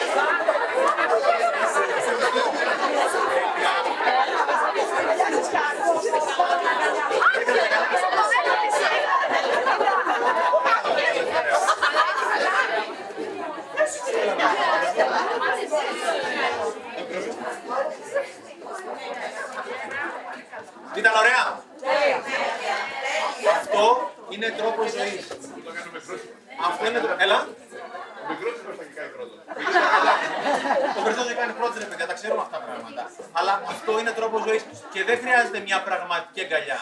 Μπορεί να είναι ένα νεύμα, ένα χαμόγελο, ένα ευχαριστώ, ένα παρακαλώ. Μπορεί να είναι ένας καλός λόγος ή μια καλή ευχή. Δεν είναι απαραίτητο να είναι αγκαλιά έτσι. Αλλά κάθε φορά που αγκαλιάζω και συνδέομαι, ο οργανισμός μου εκρίνει σερετονίνη και οξυτοκίνη. Είναι πιο θεραπευτικές ορμόνες. Με κάνω ευτυχισμένο. Μόνο μέσα από τους άλλους μπορεί να είμαι χαρούμενος. Προσέξτε τα καλά παιδιά. Πρώτα δίνετε στον εαυτό σας και μετά στους άλλους. Είναι άλλο το win-win, είναι άλλο το lose-win να πρέπει εγώ να γίνομαι χαλή να με πατήσουν. Αυτό δεν το είπε ποτέ ο Χριστός. Είχε πει ο έχουν τους δύο χιτώνες να δίνει τον έναν. Δεν είχε πει να δίνεις τον ένα και να μείνεις γυμνός. Πρώτα τον εαυτό σας πριν καν από τα παιδιά σας. Δεν είναι τυχαίο που λένε στο αεροπλάνο όταν κατέβει μάσκα πρώτα τη δική σου και μετά το παιδιού σου. Δεν μπορεί να βοηθήσει κανέναν αν δεν βοηθήσει τον εαυτό σου πρώτα. Εγώ έχω λατρεία με τις κόρες μου και με τα παιδιά. Όταν έχω την κόρη μου καμιά φορά σπίτι που δεν τι έχω κάθε μέρα γιατί είμαι χωρισμένος, αλλά τι βλέπω αρκετά συχνά, του λέω παιδιά, όταν είμαι κουρασμένος, θέλω 10 λεπτά να ξεκουραστώ και μετά να κάνουμε ό,τι θέλετε. Μα μπαμπά, όχι θέλω 10 λεπτά για να μπορώ να είμαι ζωντανό να το χαρώ. Όρια ακόμα και στα παιδιά σας για να μπορείτε να δώσετε. Το μαζί είναι μονόδρομο. Και κάποιος μου έλεγε πραγματικά, Α, το μαζί εδώ πέρα, πόσο εύκολο είναι. Προσέξτε πόσο εύκολο είναι αυτό το μαζί αυτό που λέμε. Έχω πάει στην Κόρινθο και μια κοπέλα στο τέλος ομιλίας, που δεν την ξέρω, μου δίνει ένα χειρόγραφο σημείωμα. Μου λέει, φίλε Στέφανε, σε ευχαριστώ, με έπαιρνες να, με έπεισες να θέλω να γίνω καλύτερη πριν το ταραδί και ανάποδα. Συνέχισε να ένα σλόγγαν δεν παρακάτω. Συνέχισε να μιλάς με την ψυχή σου και να αγγίζεις τις ψυχές των ανθρώπων που σε ακούνε. Πόσο ωραία να δώσεις ένα χειρόγραφο σημείωμα στο συνεργάτη σου, στον πατέρα σου, στη μάνα σου, στον άνθρωπό σου, στο παιδί σου; Θα μπορούσε να στείλεις SMS, mail, Viber, οτιδήποτε άλλο. Χειρόγραφο. Είναι τόσο εύκολο. Το μαζί είναι μονόδρομος και την πατάνε οι περισσότεροι. Φοβούνται, ναι, αλλά ο άλλος φιλαράκι δεν ξέρεις ποτέ. Θα κάνεις εσύ το πρώτο βήμα. Πριν σηκωθείτε να αγκαλιαστείτε, ο ένας ήταν άγνωστος με τον άλλο. Ό, τον πήρατε αγκαλιά. Τι καλός είναι τούτος εδώ, ρε. και μιλάω σοβαρά. Και αν όπω λε, φίλο μου, κάποιοι δεν είναι, δεν χρειάζεται. Οριοθετήσει. Κάποιος λοιπόν από το Facebook, το οποίο δεν το ήξερα, μου λέει ρε φίλε, η, ε- η λέξη idiot, το ηλίθιος στα αγγλικά, προέρχεται από τη λέξη ιδιώτης. Και έψαξα λοιπόν και το βρήμα. Και το είχα το, το λίγο εδώ πέρα στην, ε, στο, στο λεξικό. Το ηλίθιος είναι από το ιδιώτης. Ιδιώτης εννοώντας τα κάνω μόνος μου. Είμαστε για να τα κάνουμε μαζί. Και μιλώντας για ηλικίου, έχω ένα να σας δείξω εδώ πέρα. Είναι ο Πλατάκης, ο οποίο δεν μου αρέσει να χαρακτηρίζω ανθρώπους πραγματικά, αλλά κάποια πράγματα δεν μπορείς πραγματικά να τα αφήσεις έτσι. Λέει η συμφωνία που εγώ έκανα με τους Κινέζους. Τι λέει, ρε φιλαράκι; Είναι 350 εκατομμύρια άνθρωποι από πίσω σου, που είναι ο λαός σου, και δυστυχώς είμαστε 7 δισεκατομμύρια εξωπλανητάρχε μας. Εσύ την έκανες. Α λοιπόν αυτός ο άνθρωπος που έχει ουσιαστικά και εξαπολύσει οικονομικό πόλεμο με τους Κινέζους, πυροβολάει τα πόδια του. Γιατί; Γιατί αυτό εδώ πέρα που είναι αμερικάνικο κινητό, στο 70% είναι κινέζικο. Στην εποχή της παγκοσμιοποίησης είμαστε όλοι μαζί σε ένα. Δεν είναι καλή προβλήμα. Ε; Δεν είναι τόσο καλή η παγκόσμια κρίση. Κοίτα, είναι καλή όχι, είναι γεγονός. Ναι, εντάξει, τέλειο. Γεγονός είναι. Πρέπει να- να αντισταθούμε κάποιοι.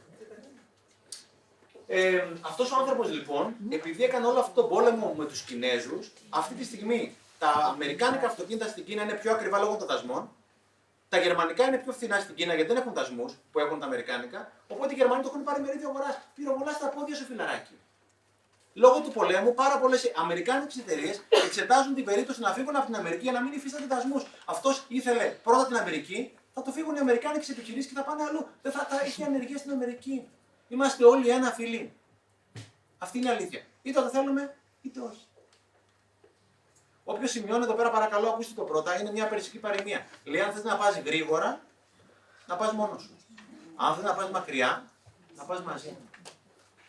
Αν θες να πας γρήγορα, λοιπόν, να πας μόνος σου. Αν θες να πας μακριά, να πας μαζί.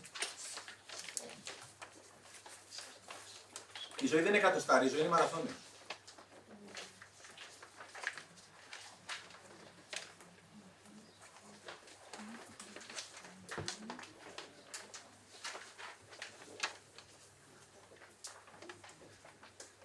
Επόμενη ιστορία πάρα πάρα πολύ ωραία. Αν θες να πας γρήγορα να πας μόνος, αν θες να πας μακριά να πας μαζί. Είναι ένας τύπος σε ένα αεροδρόμιο, έχει βγάλει τα μπισκότα του και τρώει. Περιμένει την πτήση. Έρχεται κάποια στιγμή μια τύψα που δεν το ξέρει και του παίρνει ένα από τα μπισκότα του, χωρίς να το ρωτήσει. Ο τύπος στη μόνη λέει θα τη βρίσω αργότερα, όχι τώρα, έχω όλο τον χρόνο μετά να το απολαύσω κιόλας. Τρώει ένα μπισκότο ο τύπος, του παίρνει ένα μπισκότο η τύπησα. Ένα ο ένας, ένα ο άλλος. Ναι, και τα έχει μπερδέψει. Φτάνουν στο τελευταίο μπισκότο. Η τύψα το ρωτάει, τελικά το θέλετε εσείς ή να το πάρω εγώ; Ναι, ναι, και νύχτα. Γίνεται Τούρκος, παίρνει το μπισκότο του, παίρνει την τσάντα, μπαίνει στο αεροπλάνο, κάθεται στη θέση του, ανοίγει την τσάντα, βγάζει το βιβλίο του και τι να δει. Το κουτί με τα μπισκότα του άθικτο, τόση ώρα έτρωγε από τις κυρίες του. Το οποίο ήταν ευγενέστατη και του πρόσφερε το τελευταίο του μπισκότο. Μην πιστεύεις όλα αυτά που νομίζεις. Δεν είναι πάντα αλήθεια. Η αλήθεια είναι στη μεγάλη, ακο- στη μεγάλη εικόνα και εμείς πολύ συχνά βιαζόμαστε να κρίνουμε χωρίς να έχουμε κάνει επαρκή δεδομένα για να κρίνουμε. Κάθε φορά που κρίνω δεν μαθαίνω. Και σίγουρα κάθε φορά που κρίνω δεν αγαπώ. Τα γεγονότα είναι αυτά που είναι. Συχνά είναι ουδέτερα. Εγώ τους δίνω τη χρειά τους να είναι θετικά ή αρνητικά οτιδήποτε άλλο. Αυτοί οι άνθρωποι παρατηρούν, δεν κρίνουν. Και όταν και αν έχουν συλλέξει τα επαρκή δεδομένα, τότε κάθονται να βγάλουν την κρίση, αν πρέπει πραγματικά να τη βγάλουν.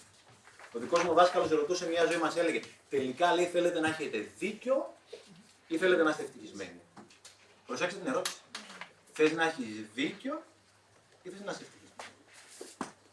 ευτυχισμένο. Ήμουν σε ένα πανεπιστήμιο στην Κρήτη και μου λέει: Θέλω να έχω και δίκιο και ευτυχισμένος. Δεν γίνεται πάντα. Κάποια στιγμή να επιλέξεις. Η ευτυχία είναι επιλογή, το να έχω δίκιο είναι επιλογή. Θα σας πω μια δική μου ιστορία, γιατί εννοείται δεν έχω λύσει τα προβλήματά μου κι εγώ. Είμαι έργος σε εξέλιξης και θα είμαι μέχρι να πεθάνω έργος σε εξέλιξης, όπως όλοι μας. Οπότε θέλω να σας πω αυτό πώς μου άλλαξε τη ζωή μου. Το να έχω δίκιο ή το να είμαι ευτυχισμένος. Έχω χωρίσει εδώ και 5-6 χρόνια περίπου. 6 χρόνια έχουμε χωρίσει με τη Μαρίλια. Έχουμε δύο κόρε. Έχουμε, πλέον, έχουμε επιλέξει να έχουμε καλές σχέσεις λόγω των παιδιών μας. Δεν είχαμε στην αρχή καλές σχέσεις. Και φυσικά ευθυνόμουν και εγώ. Γιατί όταν βρίσκω κάποιον που έχει χωρίσει, πάντα νιώθω ότι είναι αυτός ο καλός και ο κακός είναι ο άλλος. Πάντα έτσι γίνεται. Δεν μου έχει τύχει ποτέ να πέσει το κακό. Πάντα στο καλό παιδί. Τέλος πάντων, κάποια στιγμή μου λέει η Μαρίλια, η Μαρίλια είναι μια εξαιρετική μητέρα, πολύ καλός άνθρωπος, αρκετά υπερβολική με τα παιδιά για τα δικά μου δεδομένα. Επειδή παίρνω τα παιδιά σχεδόν κάθε απόγευμα από το σχολείο, μου λέει: Κάνω μια χάρη, σε παρακαλώ. Όταν παίρνει τα παιδιά από το σχολείο, στέλνω μου ένα μήνυμα ότι τα παιδιά τα πήρες και ότι είναι μαζί σου, γιατί ανησυχώ. Είχα επιλέξει να έχω δίκιο. Έλεγα μέσα μου, και γιατί να στείλω μήνυμα; Εγώ ο μπαμπάς δεν είμαι κανένας. Ούτε σοφέρ, ούτε ασφάλεια, οτιδήποτε άλλο. Όσο μοιάζει, μοιάζομαι κι εγώ. Το έλεγα από μέσα μου φυσικά γιατί απ' έξω. Οπότε είχα επιλέξει να έχω δίκιο. Οπότε ουσιαστικά εγώ δεν έστειλα το μήνυμα. Έπαιρνα τα κορίτσια και ουσιαστικά δεν έστειλα το μήνυμα. Στο τέλος της βραδιάς λέω να σου πω Μαριλιάκη να μείνουν τα κορίτσια σπίτι, περνάνε πολύ καλά. Όχι, μου λένε να τα φέρεις όπως έχουμε συμφωνήσει. Λέω, Εντάξει. Επόμενη φορά να συνεχίσω εγώ να θέλω να έχω δίκιο. Να μην στέλνω μήνυμα. Μαριλιάκη να μείνουν τα παιδιά σπίτι. Όχι, μου λένε να τα φέρεις σε παράκαλο όπως έχουμε συμφωνήσει. Από κάποιο σημείο και λοιπόν μετά επέλεξα να είμαι ευτυχισμένος. Επέλεξα το πω slow motion να το ακούσετε. Επέλεξα να σεβαστώ την ανάγκη της μητέρας των παιδιών μας να ενημερωθεί για τα παιδιά μας. Μαριλιάκη, τα παιδιά, οκ. Μου λες ευχαριστώ. Την επόμενη φορά, Μαριλιάκη, τα παιδιά, OK, check. Μου λες ευχαριστώ πολύ. Η τρίτη φορά να μείνουν, μου λέει και δεν μένουν. είναι επιλογή να έχω δίκιο, είναι επιλογή να είμαι ευτυχισμένος. Και δυστυχώς στο δυτικό κόσμο το σύστημα παράγει ανθρώπους που θέλουμε να έχουμε δίκιο.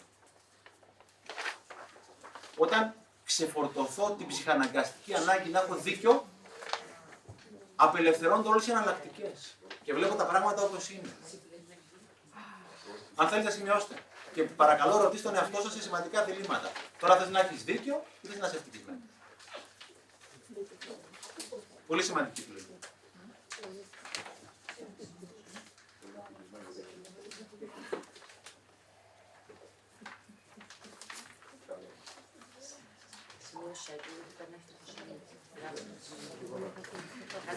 Η επόμενη ιστορία είναι για την εξέλιξη.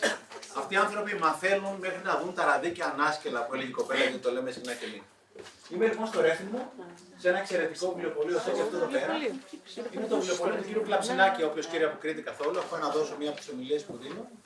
Οπότε κάποια στιγμή έρχεται κάποιος κύριος που δεν το ξέρω μέχρι τώρα ποιος είναι και πιάνουμε την κουβέντα. Μου μοιάζει για 70 χρονών, αλλά είναι 85 από ό,τι μου λέει. Λέω ποιος είστε, μου λέει είμαι ο ιδρυτής του βιβλιοπωλείου. Ένας άνθρωπος από αυτούς που έχει και τις 13 συνήθειες. Αλλά θα σας πω ποια έχει πιο δυνατά αυτή τη στιγμή και θέλω να μοιραστώ μαζί σας. Μου λέει συμφωνώ με τα περισσότερα πράγματα που είπατε. Οπότε εγώ περιμένω να δω ποια διαφωνούσε. Μου λέει ένα-δύο πραγματάκια με τα οποία διαφωνώ. Λέω να μου τα πείτε γιατί κάνουμε όλοι να κάνουμε λάθος. Όχι, μου λέει δεν κάνετε λάθος. Μου λέει εγώ χρειάζομαι να δουλέψω με τον εαυτό μου κι άλλο για να αποδεχτώ αυτά τα δύο πραγματάκια. Είναι τα δύο πραγματάκια που όταν τα λέγατε λέει σαν να μου τρα... Εννοείται, μιλούσε στον πληθυντικό άνθρωπος. Έτσι. Άνθρωπος που έχει τα διπλά μου χρόνια και ένας άνθρωπος που έχει άπειρα πράγματα καταφέρει. Μιλούσε στον πληθυντικό. Μου λέει, τα λέγατε καλά. Αλλά ένιωθα κάποια στιγμή σαν να μου τραβάτε το αυτί μου. Χρειάζεται να κάνω δουλειά. Άνθρωπος 85 χρονών δουλεύει με τον εαυτό του προκειμένου να εξελιχθεί. Εξέλιξη. Τελειώνω με την εκπαίδευση, ποτέ με την εξέλιξη. Ή τουλάχιστον δεν θα έπρεπε να τελειώνω ποτέ με την εξέλιξη. Το να γίνομαι μεγαλύτερος γίνεται αυτόματα. Το να γίνομαι καλύτερος δεν γίνεται αυτόματα. Το να γίνω μεγαλύτερος θα γίνει αυτόματα. Το να γίνομαι καλύτερος δεν γίνεται. Είχε πει ψάξε και θα βρεις. Δεν είχε πει κάτσε και θα βρεις. Είπε ψάξε και θα βρεις. Αν ψάξεις μπορεί να βρεις, μπορεί και να μην βρεις. Αποκλείεται να βρεις εάν δεν έχεις ψάξει. Είχε πει σπήρε για να θερήσεις. Και δεν θερίζει ποτέ αυτό το οποίο έχεις πει. Θερίζει κάτι πολύ περισσότερο. Ο μπαμπάς μου όταν ζούσε, τους άρεσε, του άρεσε πάρα πολύ ο κήπος του. Και για κάθε σπόρο ντομάτας που φύτευε, βγαίνανε 50 ντομάτες. Δεν θερίζει ποτέ αυτό το οποίο παίρνει. Θερίζει κάτι πολύ μεγαλύτερο από αυτό που παίρνει. Για να έχω κάτι περισσότερο, πρέπει να γίνω ο ίδιος κάτι περισσότερο. Και δεν αναφέρω μόνο στα λεφτά. Για να έχω κάτι περισσότερο, πρέπει να γίνω ο ίδιος κάτι περισσότερο. Ο περισσότερος κόσμος θέλει κάτι περισσότερο, χωρίς να θέλει να γίνει ο ίδιος κάτι περισσότερο. Δεν γίνεται. Στρες, τιμό, αρρώστια. Θέλω να βελτιωθούν οι συνθήκες ζωής μου χωρίς να θέλω να βελτιωθώ εγώ. Δεν γίνεται. Δεν υπάρχουν καλοί και κακοί άνθρωποι, φίλοι. Υπάρχουν άνθρωποι που δουλεύουν με τον εαυτό τους και άνθρωποι που για την ώρα έχουν επιλέξει να μην δουλεύουν με τον εαυτό τους. Ο Θεούλης μας έδωσε ένα χωραφάκι.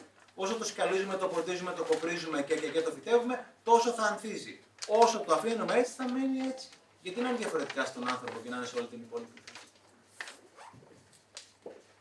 Για μένα, 60 λεπτά την ημέρα μήνυμου δουλεύω κάθε μέρα με τον εαυτό μου.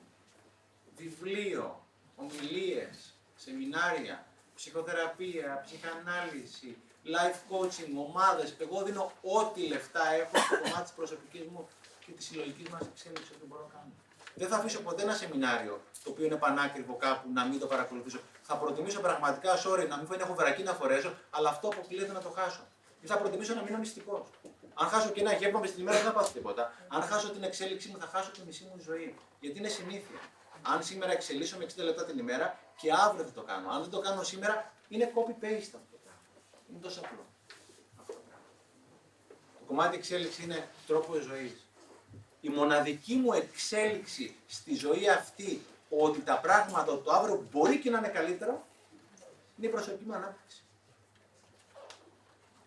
Το αγγούρι θα έρθει. Είτε είναι χωρισμό, είτε οικονομικό, είτε θέμα υγείας, είτε χτύπα ξυλοθάνατο, η καταιγίδα θα έρθει.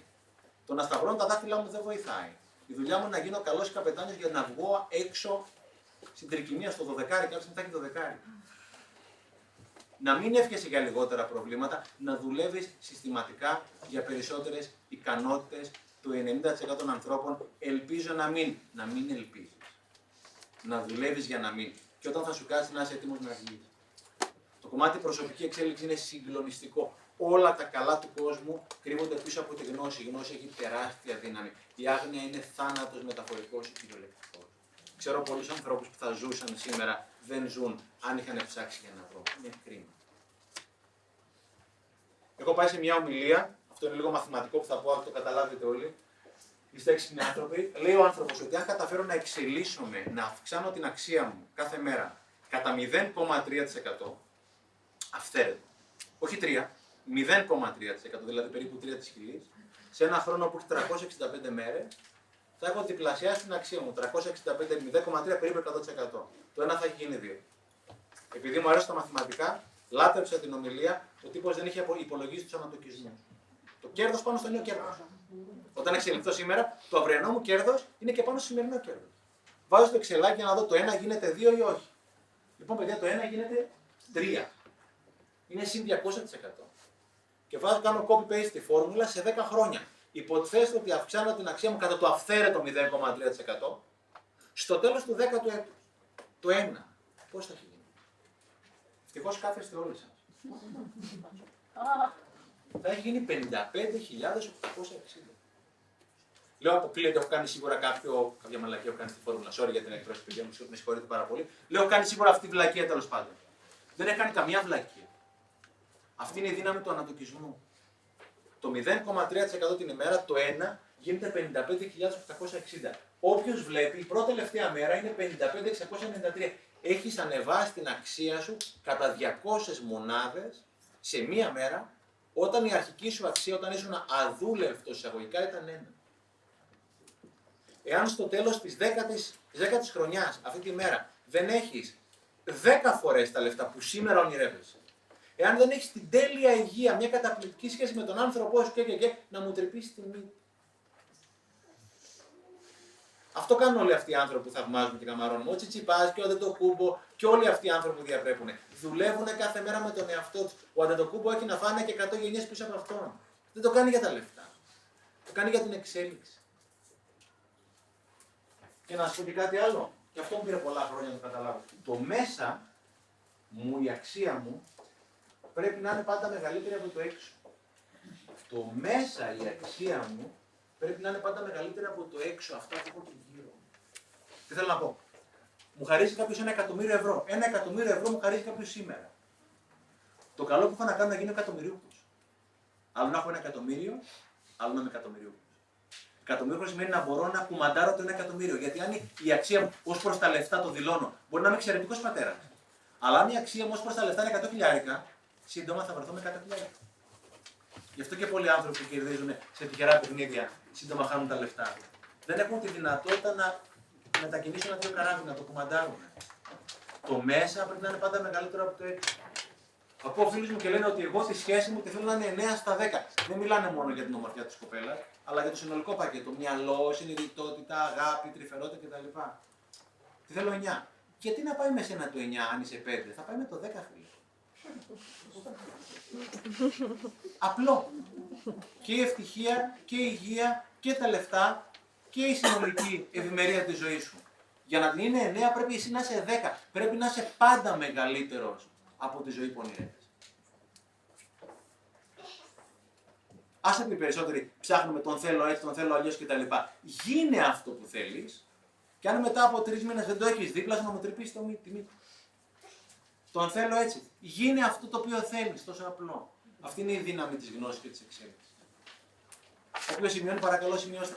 Καλύτερη γνώση ίσον καλύτερες επιλογές. Καλύτερες επιλογές ίσον καλύτερα αποτελέσματα. Είναι τόσο απλό. Εύκολο δεν είναι, αλλά είναι τόσο απλό. Καλύτερη γνώση ίσον καλύτερες επιλογές. Καλύτερες επιλογές είναι καλύτερα αποτελέσματα. Είναι θέματα όλα συνηθιών.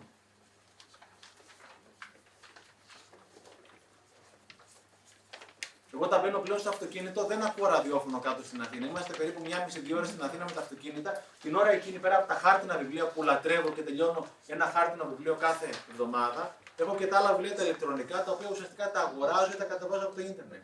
Την ώρα που οδηγώ, αντί να μου γκρινιάζει κάποιος στο ραδιόφωνο που δεν θέλω να ακούσω, αγοράζω ηχητικό βιβλίο ή το κατεβάζω και μου υπαγορεύει ο συγγραφέας ή ο ηθοποιός το βιβλίο αυτό. Στο τέλος κάθε εβδομάδα έχω τελειώσει και άλλο ένα βιβλίο. Ακούω. Οι περισσότεροι γκρινιάζουν. Κάποιοι τι κάνουμε, χρησιμοποιούμε το, το, το, το, το όχημα, το αυτοκίνητο σαν πανεπιστήμιο. Με 400 ώρες το χρόνο στο αυτοκίνητο τελειώνουμε τα πτυχιακά αποστάσει. Μιλάω πάρα πολύ σοβαρά. Μιλάω πολύ σοβαρά, παιδιά. Είναι άλλη επιλογή, αλλά είναι θέμα συνήθεια. Γιατί άμα το κάνεις συνέχεια, την επόμενη μέρα θα ξαναμπεί πάλι. Θα το ξανακάνεις.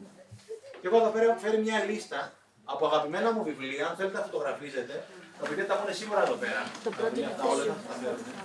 Ναι, Είναι κάποια βιβλία στο κομμάτι προσωπικής εξέλιξης, τα οποία εμένα μου το έχω αγαπήσει πάρα το πολύ. να ζει να πατάς και να μαθαίνεις. Είναι το Σάρμα, το Στίβεν Κόβι, του Ντάιερ, του Έκχαρτ τώρα, τα ξέρετε. Κάποια από αυτά. Μπουσκάγια, μπουκάι και και και. Καλά, δεν θέλω. Δεν υπάρχει. Ε, παιδιά, αυτή είναι, η, αυτή είναι η δύναμη της γνώσης. Η γνώση έχει τεράστια υπεραξία. Η γνώση έχει τεράστια υπεραξία. Φωτογραφίες αν θέλετε. Και όποιος έχει facebook και τα λοιπά μπορεί να με ρωτήσει εγώ εκατοντάδες βιβλία τα οποία εμένα μου απολατρεύει. Και κάτω είναι κάποιες ομιλίες στο YouTube με κάποιους ανθρώπους οι οποίοι θα πληρώναμε χιλιάδες ευρώ να είμαστε κοντά τους μέσα στην ημέρα live. Και έχουν το υλικό τους δωρεάν. Το περισσότερο υλικό είναι δωρεάν.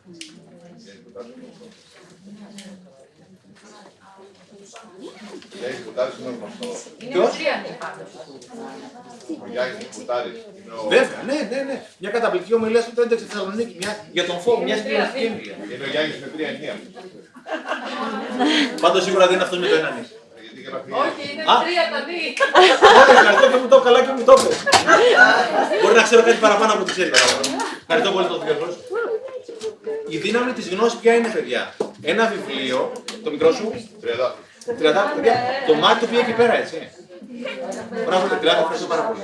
Πρώτη φορά μου το λένε, αυτή αφάνει την έχουν δει αρκετοί άνθρωποι. Η αξία της γνώσης. Αγοράζει ένα βιβλίο για 15 ευρώ. Και το βιβλίο αυτό μέσα ωραίες, από ωραίες συμβουλές σε βοηθάει πραγματικά για τη γυμναστική και τη διατροφή σου να γλιτώσει ένα έμφραγμα. Το βιβλίο κόστησε 15 ευρώ. Ποια είναι η αξία; Του 15 ευρώ, είναι πώ είναι δισεκατομμύρια σου η ζωή σου; Κόστησε 15 ευρώ. Πόσο άξιζε δισεκατομμύρια. Έχει τεράστια δύναμη η γνώση. Είναι απαραίτητη η γνώση. Η πηγή όλων των καλών. Οι άνθρωποι δεν θέλουν να μετακινηθούν. Κυρίως δεν θέλουν να δουλέψουν. Το βιβλίο, εγώ μια όποιος έχει διαβάσει το βιβλίο, το βιβλίο είναι μόνο ιστορίες στο δώρο, είναι 101 μικρές ιστορίες. Έχω μια ωραία ιστορία, δεν είναι δική μου, την είχα ακούσει. Πόσο πολύ αντιστεκόμαστε στη γνώση. Λέει κάποια στιγμή, έχεις εδώ πέρα το τζάμι. Εδώ το τζάμι, ρε παιδί μου, και μπαίνει φως, αν είναι μέρα που δεν είναι. Έχεις ένα άδειο μπουκάλι το οποίο δεν είναι άδειο μπουκάλι. Οπότε ας υποθέσουμε ότι είναι άδειο μπουκάλι. Ο πάτος είναι στο φως. Λέει ο τύπος. Βάζει τώρα μια, βάζεις μια μέλισσα μέσα, μια και μέλισσα. Οπότε βάζεις λέει μια μέλισσα μέσα στο μπουκάλι. Άδειο το μπουκάλι.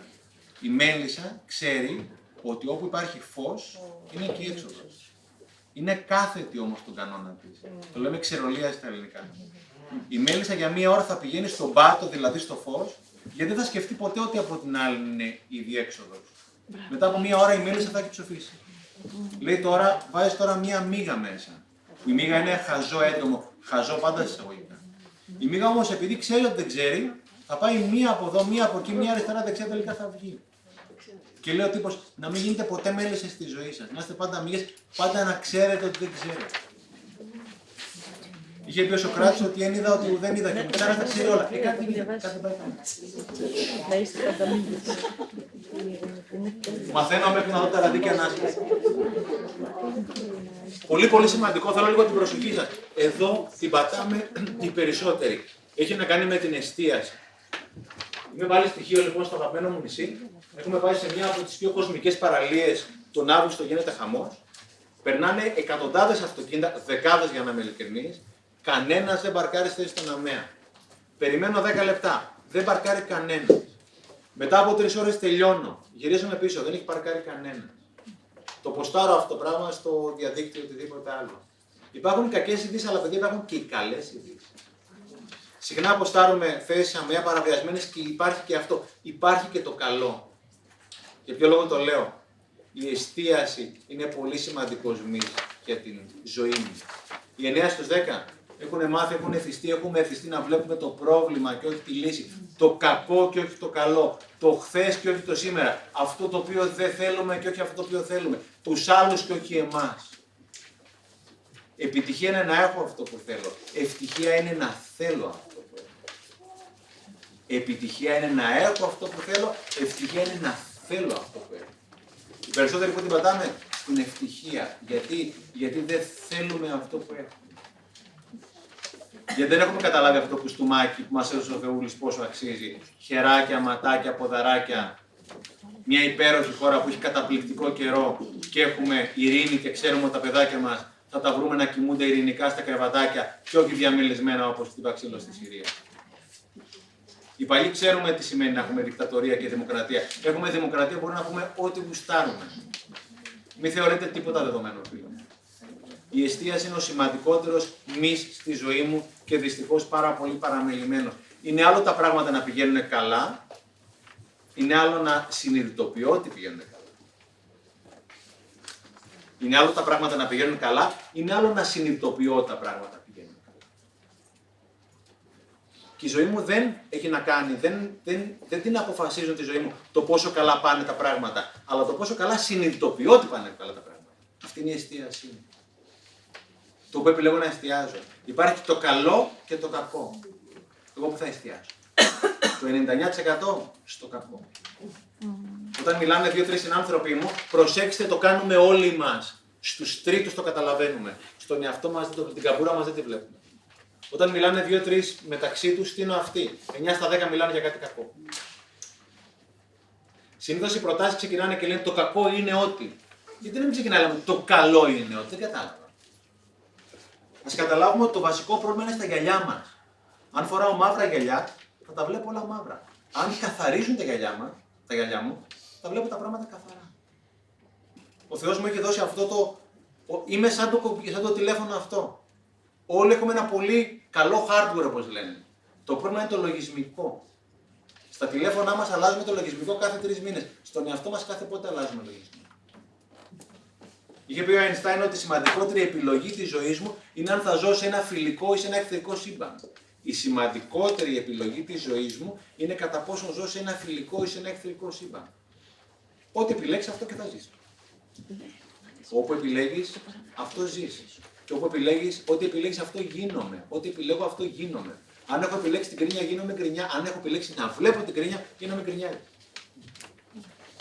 Αν έχω επιλέξει το καλό, γίνομαι καλό. Απλά πράγματα. Και θέλω να σας δείξω κάτι.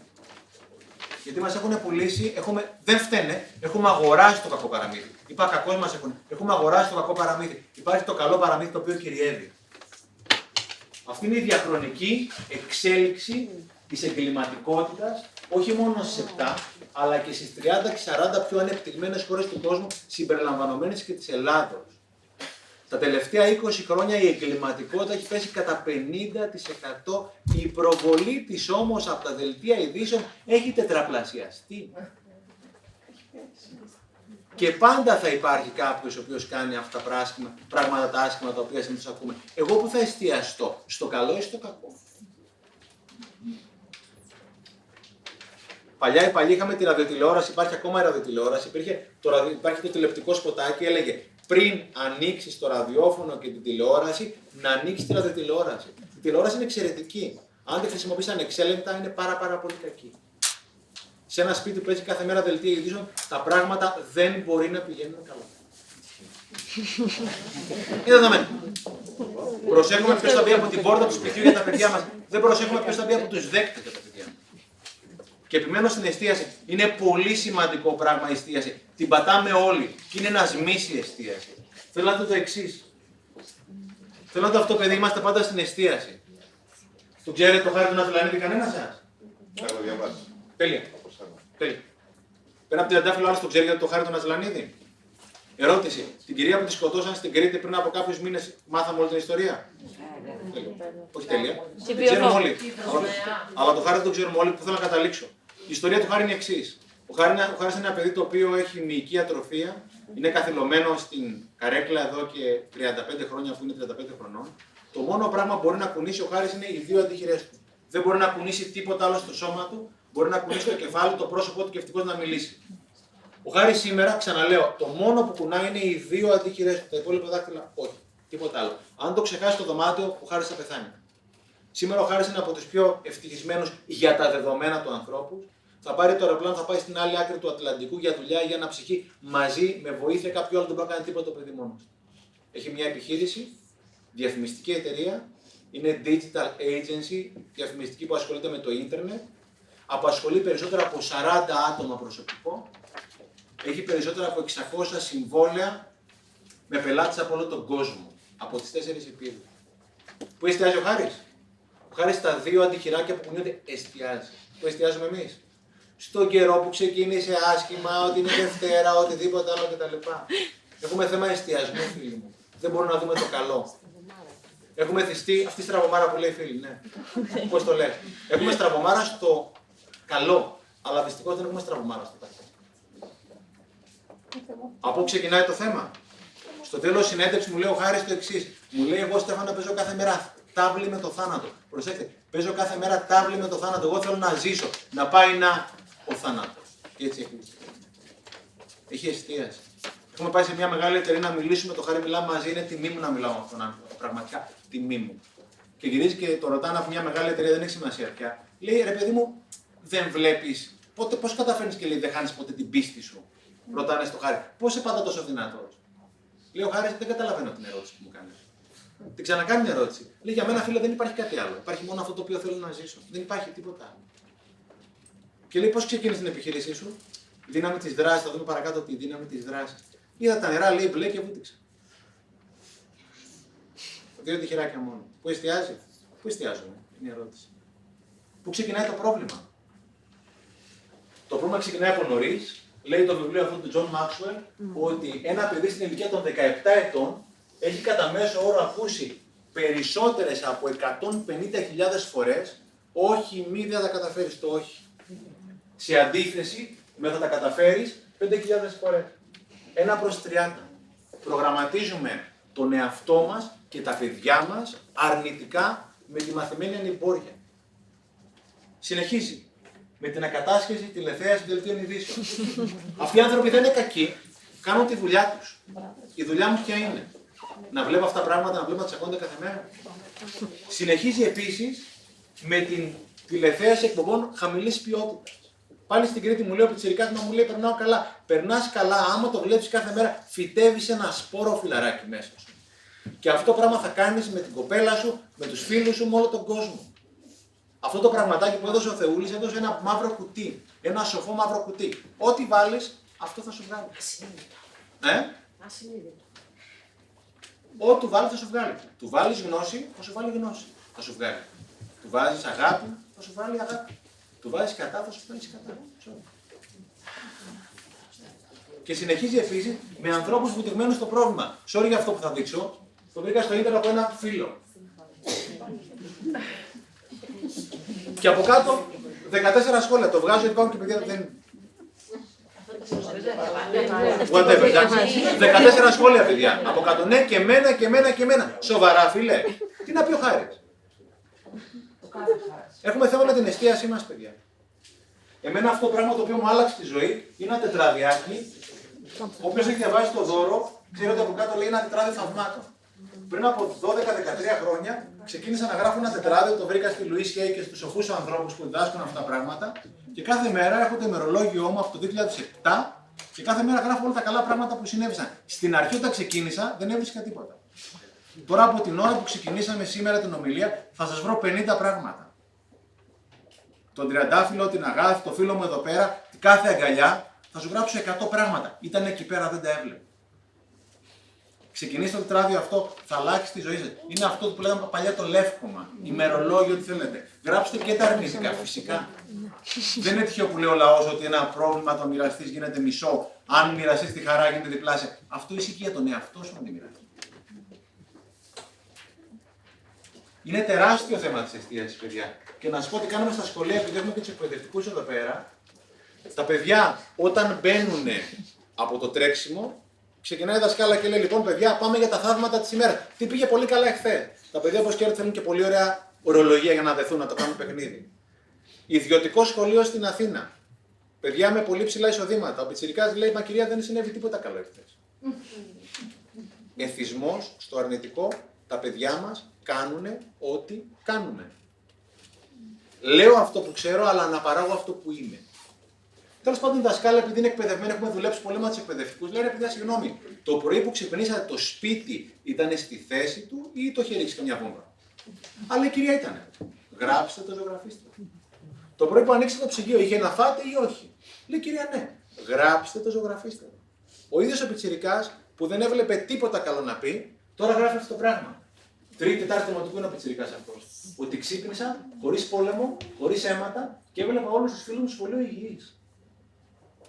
Αυτό είναι αρκετό για να είναι μια αισιόδοξη αρχή της ημέρας και φυσικά να βγω στη δράση να την κάνω ακόμα καλύτερη. Δεν επαναπαύομαι. Ξαναλέω αυτό που είπε ο Einstein. Είναι η σημαντικότερη επιλογή μου να ζω σε ένα φιλικό ή σε ένα εχθρικό σύμπαν. Και αν θέλετε σημειώστε αφού το ακούσετε, επιτυχία χωρίς ευτυχία είναι αποτυχία. Είμαστε για να είμαστε ευτυχισμένοι εδώ πέρα. Αν η επιτυχία μπορεί να συντείνει και να συγκλίνει στην ευτυχία, έχει καλό. Εάν όχι, να τη βράσω. Επιτυχία χωρίς ευτυχία είναι αποτυχία. Εγώ κλέβω από τον εαυτό μου. Δεν κλέβει κανένας άλλος. Επιτυχία χωρίς ευτυχία είναι αποτυχία. Όταν βλέπω ανθρώπους να αναλαμβάνουν την ευθύνη για τη ζωή μας, είναι τότε που ενηλικιωνόμαστε. Όταν φταίει ο άλλος εκεί πέρα έξω, ο Τσίπρας, ο Σαμαράς, ο Εμπλεοκούλη, οτιδήποτε άλλο, αυτή είναι η σταθερά, φίλε. Αυτός είναι ο καιρός. Εσύ τι θα κάνει με αυτόν τον καιρό. Πώς θα βάλεις το πανί σου; Πήγαινε στο εξωτερικό να δεν σου αρέσει η χώρα στο φινικό. Μην γκρινιάζει. Αυτός που γκρινιάζει δεν τους θέλει κανένας. Α πει στο τέλος αρρωσταίνουν αυτοί. οι άνθρωποι. Εστίαση. Πάρα πάρα πολύ προσοχή. Και λέει ο τύπος εδώ πέρα πάλι στην εστίαση, δεν χρειάζεται να αναζητάμε την ευτυχία. Χρειάζεται απλώς να μην την εμποδίζουμε. Για να κερδίσω ένα παιχνίδι δεν χρειάζεται να βάλω πολλά γκολ. Πρέπει απλώ να μην βάλω αυτό γκολ. Προσοχή με ανθρώπους οι οποίοι είναι τίγκα στο πρόβλημα. Η δυστυχία είναι ιό. Όπως και η ευτυχία είναι ιό. Κολλάει. Προσοχή στην ακατάσχεση τηλεθέας δελτίων ειδήσεων. Είναι ιό. Προσοχή στι επιλογές σας. Αυτό εδώ πέρα είναι τεράστια επιλογή. Αλλάζει ζωές αυτό το πράγμα. Είναι τόσο απλό. Είμαστε λίγο πριν το τέλος. Αυτή νομίζω είναι η 10η ή 11η συνήθεια. Είναι συγκέντρωση. Αυτοί οι άνθρωποι είναι συγκεντρωμένοι σε αυτό το πράγμα που κάνουν. Έχουμε πάει βόλτα στο Σύνταγμα στην Αθήνα και βλέπουμε αυτά τα δίμετρα παλικάρια τους ευζώμου στην προεδρική φρουρά να αλλάζουν τη, φρουρά, να αλλάζουν τη βάρδια μπροστά από, το, από τη Βουλή των Ελλήνων. Οι άνθρωποι αυτοί είναι τόσο δοσμένοι σε αυτό το πράγμα που κάνουν, εάν έπεφτε μια μολότοφ στα πόδια τους, δεν θα καταλαβαίναν τίποτα. Αυτοί οι άνθρωποι είναι συγκεντρωμένοι σε αυτό το πράγμα που κάνουν. Έχουν κλείσει τη φασαρία, τηλεόραση, ραδιόφωνα και προσοχή σε αυτό το πράγμα εδώ πέρα. Είναι εξαιρετικό εργαλείο, θέλει οριοθέτηση. Οι περισσότεροι άνθρωποι, όχι μόνο νέοι, νέα παιδιά, αλλά και μεγάλοι και εμείς πολλές φορές. Πρόταση δική μου, άλλαξε τη ζωή μου. Βγάλτε όλες τις ειδοποιήσεις από τα κινητά σας τηλέφωνα. Viber, WhatsApp, Messenger, οτιδήποτε μπορεί να φανταστείτε. Για ποιο λόγο; Γιατί όταν είμαστε δοσμένοι στο να κάνουμε κάτι, είμαστε αυτή τη στιγμή σε ηρμό. Έχουμε μπει βαθιά στη συγκέντρωση. Εάν χτυπήσει ένα τηλέφωνο, λέει η επιστήμη, θα πάρει 16 ως 21 λεπτά στη συγκέντρωσή μου να επανέλθει εκεί πέρα που ήταν πριν. Δεν υπάρχει πρόβλημα έλλειψης χρόνου. Υπάρχει πρόβλημα έλλειψης συγκέντρωσης. Είναι σαν να έχω ανάψει το τζάκι, να πετάω ένα μπουγέλο, να το σβήνω και να πρέπει μετά να το ξανανάξω. Τι λέει επίσης η επιστήμη; Ένα βιβλίο του Ikigai που το έχουν σίγουρα τα παιδιά εδώ πέρα. Ikigai, το οποίο κυκλοφόρησε πρόσφατα με τις αρχές επιτυχίας από την Ιαπωνική κοινωνία. Λέει ότι αν κάνω 10 πράγματα μαζί, multitasking το λένε, και αν παίζει και ένα τηλέφωνο μαζί, η παραγωγικότητά μου πέφτει κατά 80%. Αντί να κάνω 100, κάνω 20. Και μακροπρόθεσμα το IQ μου πέφτει κατά 10 μονάδες. Εξαιρετική προσοχή σε αυτά είναι εξαιρετικά βοηθήματα για βοήθεια, για επικοινωνία, οτιδήποτε άλλο. Όταν είναι για το Facebook να κολοβαρίσω, να κολοβαρίσω το κάνω. Μην πάρει τα κάνεις όλα μαζί. Όταν είσαι στη δουλειά, είσαι στη δουλειά. Όταν είσαι με τα παιδιά σου, είσαι με τα παιδιά σου. Όταν είσαι στην παραλία, είσαι στην παραλία. Εγώ φίλου που μου λένε δεν βλέπω τα παιδιά μου όσο θα ήθελα. Τα παιδιά χεστήκαν να τα δούμε μία ή πέντε ώρες. Και συγγνώμη, αλλά αυτή είναι η αλήθεια. Θέλουν τη μία ώρα που θα είσαι εκεί να είσαι εκεί. Χωρίς αυτό εδώ πέρα. Να είσαι με το παιδί σου, με τον άνθρωπό σου. Είναι ασέβεια προς τον άνθρωπό σου ή το συνεργάτη σου να σου ανοίγει την ψυχή και να πηγαίνουν έρχονται μηνύματα στο κινητό σου. Δεν κάνεις τίποτα καλά. Το 90% των νέων εξαρτημένοι. Το 10% ξέρω να το οριοθετώ. Αυτοί οι άνθρωποι που είναι το 10% δεν δουλεύουν 15 ώρες, δουλεύουν 8 ώρες την ημέρα. Γυμνάζονται είναι με τα παιδιά τους. Όταν είναι εδώ, είναι εδώ. Αυτή είναι η δύναμη της συγκέντρωσης. Και αν θυμάστε παλιά είχαμε τα λεϊζεράκια με την κόκκινη την ακτίνα, θυμάστε; Αυτό πήγαινε χιλιόμετρα μακριά γιατί ήταν- ήταν συγκεντρωμένο. Μειώστε το θόρυβο τριγύρω σας. Κλείστε τη τηλεόραση όταν δεν βλέπετε. Κλείστε το ραδιόφωνο όταν δεν ακούτε. Περιορίστε αυτό εδώ πέρα. Είναι εξαιρετικό. Οριοθετήστε. Άσε που η κατάχρηση των social είναι νούμερο ένα παράγοντας για κατάθλιψη πλέον αποδεδειγμένα και επισήμω. Δεν φταίνε τα social, φταίει η κατάχρηση. Στο ίντερνετ όλοι, στο facebook και στο instagram ποστάρουμε όλες τις επιτυχίες μας. Δεν θα δείτε ποτέ κανέναν να ποστάρει τις επιτυχίες. Ήμουνα τι προάλλες στην παραλία που κολυμπάω χειμώνα καλοκαίρι, με χειμερινός κολυμβητή. Ήταν δύο κοπελίτσια. Βγάζανε φωτογραφίες η μία την άλλη. Χαμόγελο μέχρι εδώ πέρα. Με το που τελείωνε το κλειπ, συνοπληρωμένε πάνω από το αποτέλεσμα, να δουν είναι αυτό που ήθελα. Όχι, δεν είναι αυτό, δεν είναι. Είναι άλλη φωτογραφία η οποία δίθεν χαρούμενη, χαρούμενη θα κάνει τον κύκλο και θα πω εγώ έργα μου γιατί δεν είμαι έτσι; Γιατί όλο είναι ευτυχισμένο; Είναι σαν παράδειγμα, η σύγκριση είναι ο κλέφτης τη χαράς. Καθένα μας είναι μοναδικός. Η σύγκριση είναι ο κλέφτης τη χαράς. Μη συγκρίνετε ποτέ τον εαυτό σας με κανέναν. Αν κάποιος είναι πολύ πετυχημένος και, και, και να δούμε τι κάνει να το κάνουμε κι εμείς. Προσαρμόζοντας τον δικό μας τον εαυτό. Δεν είναι τυχαίο ότι είμαστε 7 δισεκατομμύρια άνθρωποι. Έχουμε όλοι διαφορετικά δακτυλικά αποτυπώματα. Έχουμε όλοι διαφορετικό αποτύπωμα στην ήρυδα μα. Δεν θα βρείτε ποτέ δύο ανθρώπους με τα ίδια δακτυλικά αποτυπώματα. Για κάποιο λόγο γίνεται αυτό. Προσοχή στη συγκέντρωση. Όταν είστε εδώ, να είστε εδώ. Το μεγαλύτερο δώρο στους ανθρώπους, στους συνανθρώπους σου, στους δικούς σου ανθρώπους, όταν είσαι εδώ, να είσαι εδώ. Ουδέποτε ήταν τόσο εύκολο να είμαι απο- απασχολημένος με το να είμαι απασχολημένος. Ήταν ένας φίλος πρόσφατα στο μαραθώνιο που έγινε και μου λέει περάσανε μπροστά μου, ήταν στα κρουστά. Στην πεζογέφυρα της Κατεχάκης παίζανε τύμπανα, ο φίλος μου. Πέρασε ο Κενιάτης ο πρώτος μου λέει ούτε καν μας είδε. Δεν κατάλαβε, δεν είδε τίποτα. Ήταν τόσο δοσμένος σε αυτό το πράγμα που έκανε. Απλό. Το έχει πει ο λαός, δεν χωράνε δύο καρπούζια κάτω από την ίδια μασχάλη. Αν θέλετε, σημειώστε το. Δεν χωράνε δύο καρπούζια κάτω από την ίδια μασχάλη. Ένα και κρατάτε το καλά. Όταν είσαι με τον άνθρωπό σου, με τον άνθρωπό σου, σε συναντήσει, επιχειρήσει, σβήστε τα κινητά τηλέφωνα. Είστε 10 άνθρωποι σε μια συνάντηση, ένα, χτυπώ να βαρέ, ένα κινητό να βαρέσει, έχει διαλύσει όλη τη συγκέντρωση. Δεν υπάρχει πρόβλημα έλλειψης χρόνου. Υπάρχει πρόβλημα έλλειψης συγκέντρωσης. Δεν χωράνε δύο καρπούζια κάτω από μια μασκάλη. Τα έχει πει όλα ο λαός, παιδιά. Η ομιλία μπορεί να γίνει με 13 παροιμίες ή με σοφίες από την εκκλησία, από τους αρχαίους νους υγιής εν σώμα τη γη. Ο επιμένων νικά. Μην κρίνετε να μην κρυθείτε. Κάνε το καλό ρίξτε το γυαλό. Τα έχει πει όλα ο λαός. Ας κάνουμε αυτά που έχει πει ο λαός. Εντέκατη ιστορία, στοχοθεσία. Αυτοί οι άνθρωποι λοιπόν έχουν στόχο. Συγκεκριμένου, γραπτούς, μετρήσιμου. Έχουμε μια ομάδα στην Αθήνα, είμαστε 15 παιδιά, εγώ και τα λοιπά και κάνουμε, βρισκόμαστε κάθε δύο μήνες.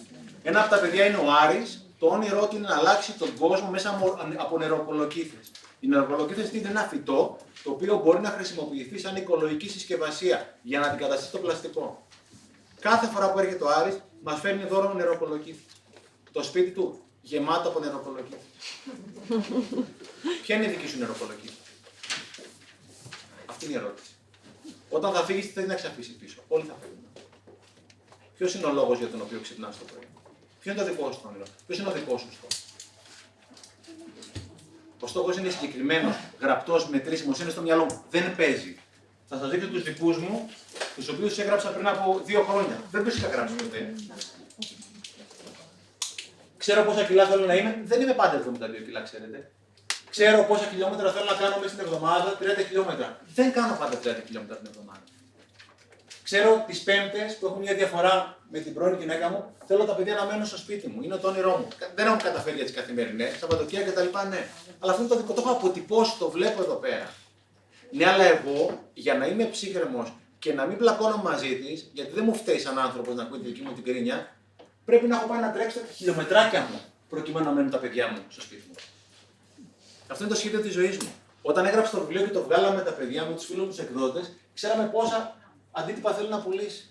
Μα λέγανε πολλά. Ναι, αλλά το γιατί το κάνεις πώς. Πώς θα καταφέρω αυτό. Και πηγαίνεις ανάποδα. Για να έρθουμε εδώ πέρα βάλαμε GPS. Δεν θα ερχόμασταν ποτέ εδώ πέρα. Αυτό κάνουμε στη ζωή μας. Δεν έχουμε βάλει GPS. Τι θέλει, θέλω λεφτά. Εγώ δεν ξέρω κανένα που θέλει λεφτά. Πάρε ένα ευρώ. Και αυτό λεφτά είναι. Όχι, δεν θέλω τόσο. Ναι, πόσα θέλεις. Θέλω τόσο. Γράψτε. Θέλω να βλέπω τους γονείς μου. Δες τους μια φορά το χρόνο. Θέλω να τους βλέπω κάθε εβδομάδα. Γράψτε το. Θέλω να κάνω ταξίδι το χρόνο. Πόσα, ένα. Γράψτε το. Αυτό είναι εδώ πέρα ουσιαστικά το σχέδιο της ζωής σου. Και θα το έχεις το πρωί κάθε φορά εκεί πέρα που ξυπνάς, θα κάνεις έρωτα με τους στόχους. Αυτή είναι η στόχη, το όνειρό σου.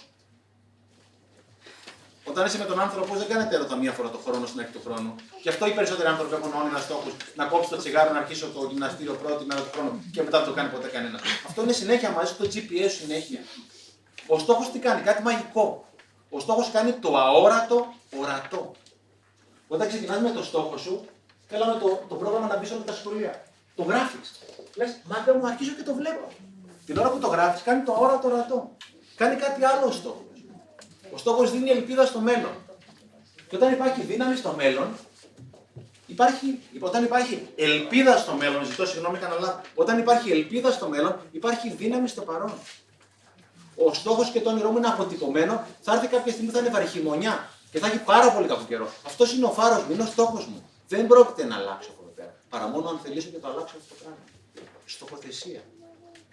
Τι κάνει στοχοθεσία; Κάνανε έρευνα για όλα αυτά, δεν είναι από το μυαλό μου. Πήγανε σε κορυφαίο Αμερικάνικο πανεπιστήμιο. Πανεπιστήμιο του Yale πριν από 30 χρόνια. Βρήκανε ποιοι πρωτοετής φοιτητές είχαν συγκεκριμένους γραπτούς μετρήσιμους στόχους. Και πήγανε και τους βρήκαν μετά από 30 χρόνια. Μόνο το 3% είχε. Τους βρήκαν μετά από 30 χρόνια γιατί όταν οι Αμερικάνοι κάνουν έρευνα, κάνουν έρευνα. Τους ξαναβρήκαν μετά από 30 χρόνια να δουν σε οικονομικούς όρους μόνο, το τονίζω. Τι είχαν πετύχει αυτοί οι άνθρωποι; Το 3% που είχαν στόχους συγκεκριμένους γραπτού μετρήσιμους. Σε οικονομικούς όρους είχαν πετύχει ό,τι όλο το υπόλοιπο 97% μαζί. Το 3% που είχε στόχους πέτυχε ό,τι όλο το υπόλοιπο 97% μαζί. Ίδια χώρα, ίδιο πανεπιστήμιο, ίδιο πτυχίο. Ο ένας θέλει να πάρει λαμία, να πάει λαμία και πήγε λαμία, ο άλλος πήγε τελικά στη Βέρεια. Οργανώνουμε τις διακοπές μας καλύτερα από ό,τι οργανώνουμε τη ζωή μας συγκεκριμένους γραπτούς μετρήσιμους στόχους. Επειδή 13 ημέρε θα είναι πολλές σήμερα, ξεκινήστε μόνο από μία. Θα επηρεάσει και τις υπόλοιπες. Μην περιμένετε να τα κάνετε όλα. Και δουλέψτε με ειδικούς ανθρώπους, παιδιά. Εγώ έχω δουλέψει και δουλεύω με ειδικούς ανθρώπους. Εγώ το δάσκαλο μου, εγώ θεραπεύτρια μου, έχω πράγματα. Δεν γίνονται αυτόματα αυτά. Το κομμάτι της τοποθεσίας πολύ σημαντικό. Έχει πει ο λαό, πας εκεί που κοιτάς. Αν θέλετε, σημειώστε. Πας εκεί που κοιτάς. Η ερώτηση είναι τι πας. Δεν υπάρχει πρόβλημα έλλειψης χρόνου. Υπάρχει πρόβλημα έλλειψης κατεύθυνσης. Αν βάλεις τον Bolt να πάει να τρέξει τα 100 μέτρα προς λάθος κατεύθυνσης, δεν θα σταματήσει ποτέ. Υπάρχει πρόβλημα έλλειψης κατεύθυνσης. Είχαμε ρωτήσει την Έλεν Κέλλερ, τη γνωστή τυφλοκοφή. Λέει, υπάρχει κάτι χειρότερο από να μην έχεις όραση. Λέει, υπάρχει κάτι πολύ χειρότερο, να μην έχεις όραμα. Οι σημαντικότερες μέρες τη ζωή μου. Η μέρα που γεννιέμαι και η μέρα που συνειδητοποιώ για ποιο λόγο έχω γεννηθεί. Και επειδή βάλαμε και στον πίνακα κάτι, να βάλω κάτι ακόμα, στη ζωή μας έχουμε όλοι τον φόβο μας. Δεν υπάρχει άνθρωπος που να μην φοβάται. Έχουμε και την πίστη μας. Η μόνη μας δουλειά να καταφέρουμε η πίστη μας να είναι πιο δυνατή από το φόβο μας. Τι κάνει η στοχοθεσία, χτίζει πίστη. Τι κάνουν αυτές οι συνήθειες, χτίζουν πίστη. Τι κάνουν κάποιες κακές συνήθειες, χτίζουν φόβο. Έχω να βάλω πιο πολλά καταράκια στην πίστη μου. Η στοχοθεσία βάζει καταπληκτικά καταράκια στην πίστη. Πρώτα τελευταία, συνήθεια, το έχουμε δουλέψει φυσικά και με τα σχολεία. Συγκλονιστικά αποτελέσματα τα παιδιά με τα σχολεία με τη στοχοθεσία. Βάλτε τα παιδιά να βάλουν κολλάζ με το τι θέλουν να κάνουν, να ζωγραφούν οπτικό, να το βλέπουν κάθε μέρα. Είναι συγκλονιστικό το τι κάνει αυτό. Πρώτη τελευταία συνήθεια εξαιρετικά σημαντική λέγεται αυτοεκτίμηση. Εδώ πέρα λοιπόν έχω ένα πρόγραμμα. Α, δεν φαίνονται οι προηγούμενες φατσούλες. Έχω ένα πρόγραμμα στο κινητό μου, τρέχω. Οπότε στο τέλος γράφω πόσα χιλιόμετρα έχω τρέξει, πόση ώρα κτλ. Εδώ πέρα δεν φαίνεται, έχει και άλλες τέσσερις φατσούλες.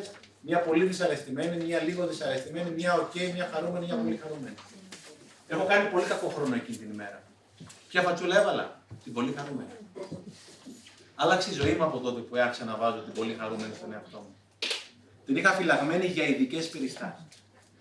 Είχα φυλαγμένη τη μεγάλη τη φατσούλα, την καλή φατσούλα, όταν θα έκανα το μαραθώνιο κάτω από 4 ώρες. Δηλαδή ποτέ. Όταν θα έκανα τα 5 χιλιόμετρα κάτω από 25 λεπτά. Δηλαδή ποτέ. Περιμένουμε να δώσουμε τη μεγάλη, το μεγάλο χαμογελάκι στον εαυτό μας όταν και αν. Όχι φυλάει. Το δίνεις κάθε μέρα. Είναι η χαρά που πηγαίνεις στην επιτυχία. Χαρά συνδράση πηγαίνεις στην επιτυχία. Η επιτυχία δεν πηγαίνει πάντα στη χαρά. Η χαρά μαζί με τη δράση πηγαίνει πάντα στην επιτυχία. Μας έχουν μάθει να μην εφησυχάζουμε 19 και 19,5 και 19 και 9 και είναι όλα πολύ ωραία. Αλλά κάποια στιγμή πρέπει να πανηγυρίσουμε. Βγάζει 20 και μετά βγάλει και το γειτονόπουλο 20. Και τι έγινε; Όχι φίλε. Πρέπει να είσαι φίλος με τον εαυτό σου. Και το λέω κυριολεκτικά το Οι περισσότεροι από εμάς είμαστε τσακωμένοι με τον εαυτό μας. Περνάμε τον καθρέφτη, ούτε καν βλέπουμε τον εαυτό μας στον καθρέφτη. Ναι, αλλά δεν είμαι 72 κιλά. Θα είσαι χαρούμενος για να πας 72 κιλά. Η ποιότητα της ζωής μου είναι η ποιότητα της σχέσης με τον εαυτό μου. Η ποιότητα της ζωής μου είναι η ποιότητα της σχέσης με τον εαυτό μου. Περισσότεροι από εμάς τσακωμένοι με τον εαυτό μου. Μιλάμε στον, αυτό, στον εαυτό μας, του μιλάμε συχνά τόσο απαξιωτικά που ο χειρότερος εχθρός μας, εάν έχουμε, δεν θα μιλούσε ποτέ έτσι. Ή καμιά φορά τα μόνα καλά πράγματα που θα πεις για τον εαυτό σου είναι τα μόνα που θα ακούσεις στο δωμάτιο.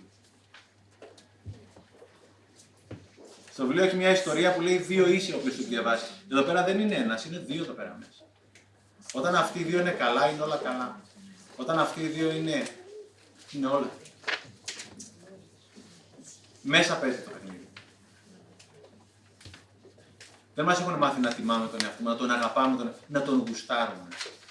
Και αυτός ο εαυτός, όταν δεν τον γουστάρεις, στεναχωριέται, παθαίνει κατάθλιψη και στο τέλος σίγουρα αρρωσταίνεις. Αποδεικνύεται πλέον ότι οι σημαντικότερες αρρώστιες που είναι τα αυτοάνωσα, ο καρκίνος, προέρχονται κατόπιν μακροχρόνιων εσωτερικών συγκρούσεων. Ναι, αλλά τι μου έκανε. Αυτός το έκανε. Εσύ κάθε μέρα το κάνεις στον εαυτό σου. Δεν σε σκοτώνει ποτέ το τσίπημα του φιδιού σε σκοτώνει η κυκλοφορία του δηλητηρίου μέσα στις φλέβες και αυτή φροντίζει και την κάνεις μόνο. Είναι επιλογή μου να είμαι φίλος με τον εαυτό μου. Η αυτοεκτίμηση είναι όταν είμαι στα τρίτα πατώματα κάτω από τη γη να πω στον Όταν είμαστε στα χάρη είμαστε όλοι καλά. Όταν είμαι στα τρία πατώματα να πω έλα γόρι μου, θα τα καταφέρουμε. Σήκω πάνω. Είναι συγκλονιστικό τι κάνει αυτό το πράγμα. Παρατηρώ τις κόρες μου. Η μικρή μου ήταν τότε 4 χρονών. Έκανε ισορροπία σε ένα πεζούλι. Μετρούσα τα βήματα. 1, 2, 3, 4, 14, 15. Στο 15ο, 16ο έπεφτε. 4-5 προσπάθειες. Μετά την παραμύθια.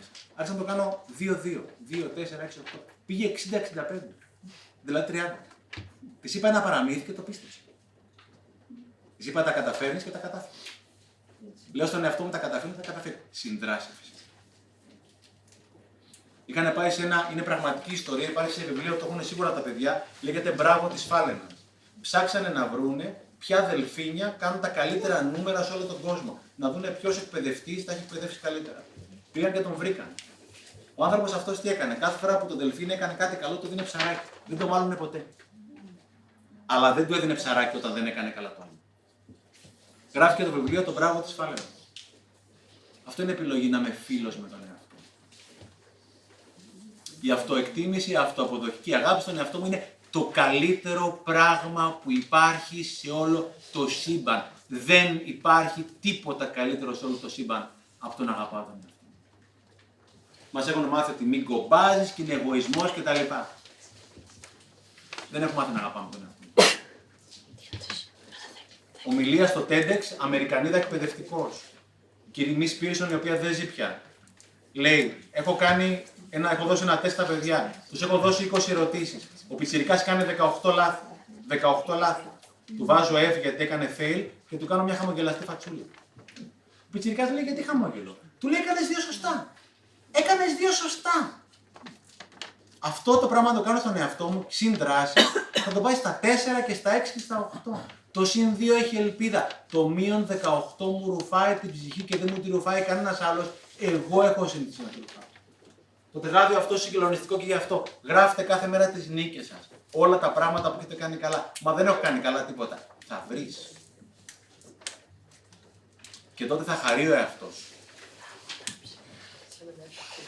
Αν θέλετε σημειώστε, όσο του δίνω, τόσο θα μου δίνει. Όσο τον σκίζω, τόσο θα με σκίζει. Όσο του δίνω, τόσο θα μου δίνει. Όσο τον σκίζω, τόσο θα μου σκίζει. Θα με σκίζει. Μέχρι που θα αρρωστήσει. Αυτό είναι αυτοεκτίμηση. Τελευταία ιστορία. Η σημαντικότερη όλων. Η σημαντικότερη όλων λέγεται δράση. Είναι ο Αστερίξ και ο Βελίξ. Είναι νομίζω στο Αστερίξ η Χίτρα. Οι Ρωμαίοι τους έχουν κλέψει τα σεστέρια, τα έχουν πάει σε μια ρωμαϊκή τράπεζα. Ξαναλέω, αυτή η αξία, η δράση, είναι σημαντικότερη από το άθροισμα όλων των υπολείπων λόγων. Όλοι ξέρουν αυτά τα πράγματα. Να κάνουμε μια επανάληψη κατά τις συνήθειες. Πολύ συνοπτικά. Η πρώτη είναι κινούμε.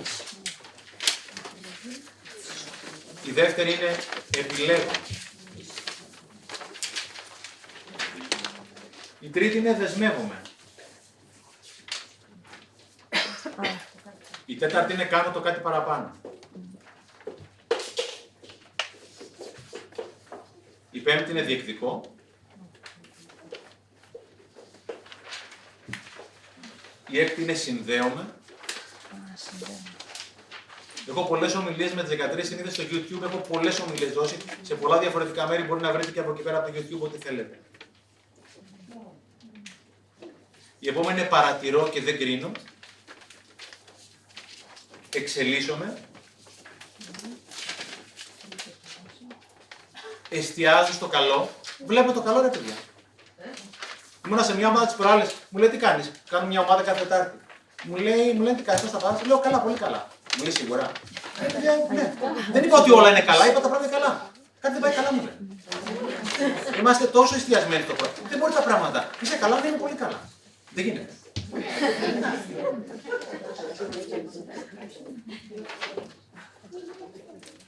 Συγκεντρώνομαι. Προσοχή με το κινητό τηλέφωνο και με τη φασαρία. Οριοθετηθείτε, παιδιά. Στοχοθετώ. με τιμώ, με αγαπώ. Αυτό. Το εκτίμηση. Και η τελευταία είναι η δράση. Όλοι τα ξέρουν αυτά. Δεν έχω βρει κανένα διαφωνεί με όλα αυτά. Δεν είναι κανένα από αυτά δικά μου. Αλλά έχω βρει ανθρώπους που ή τα κάνουν ή δεν τα κάνουν. Και η αρχή είναι το ήμισυ του παντός. Ξεκινάς από κάπου. Από ένα από τα 13 ξεκινάς σήμερα. Πάμε λοιπόν στην ιστορία εδώ πέρα. Αστερίξ, Οβελίξ τους έχουν κλέψει τα σεστέρσια οι Ρωμαίοι. Τα έχουν πάει στη Ρώμη σε μια τράπεζα. Ο Αστερίξ έχει φτιάξει το τέλειο σχέδιο. Λέει θα την τάδε ώρα αλλάζει ο τάδε φρουρός, θα πας από αριστερά, θα πας από δεξιά, θα πάω δεξιά. Ο Οβελίξ δεν καταλαβαίνει τίποτα. Οπότε λέει Γιούρια. Αυτό είναι η δράση λοιπόν. Γιούρια. Δράση είναι ξεκινάω. Δεν περιμένω το τελευταίο σχέδιο. Δεν είναι τυχαίο που ο λαός έχει τόσο πολλές παρεμίες για τη δράση. Η αρχή είναι το ίμιση του παντό. Πέτρα που δεν κυλάει χορταριάζει. Μην αναβάλεις για αύριο αυτό που μπορεί να κάνεις σήμερα κτλ. Δράση είναι το τώρα. Αυτό που κάνω τώρα. Όταν ακούω τη λέξη προσπαθώ δεν παίζει. Ή το κάνω δεν το κάνω. Ο δικός μου δάσκαλος έλεγε: Προσπάθησε να σηκώσει το μπουκαλάκι από το νερό. Οπότε κάνω αυτό. Όχι μου λέει, αυτό είναι το σηκώνεις. Κάνε το προσπαθείς. Δεν μπορούσα. Ή το κάνεις ή δεν το κάνεις. Η δράση είναι το τώρα, είναι το, η οριστική είναι κάνω. Το θα κάνω είναι μέλλοντας. Το θα είναι πιθανότητα. Έχω ένα φίλο με τον οποίο κολυμπούσαμε μαζί στη θάλασσα. Πριν από 15 μέρες τον χάσαμε το Γιάννη. Σε ηλικία 45 χρονών. Δεν έχει εγγυηθεί κανένα ότι αύριο θα ξημερώσει. Το αύριο είναι πιθανότητα. Είναι ισχυρή πιθανότητα, αλλά πιθανότητα είναι σενάριο. Το χθες είναι ιστορία, Το να κάνω, υποκειμενική, αν το λέω καλά, είναι η πρόθεση. Η προστακτική κάνει είναι παρένεση. Ή το κάνω ή δεν το κάνω. Η δράση είναι στο κάνω. Το κάνω το τώρα. Ή το κάνει ή δεν το κάνει. Είναι τόσο απλά τα πράγματα. Μιλάω με μια φίλη, είναι εξαιρετικά υπομονετική, δηλαδή να την πάρω αγκαλίτσα μετά είναι καταπληκτική έτσι. Ένα χειροκρότημα για τη φίλη μου, παρακαλώ, για στέλνει.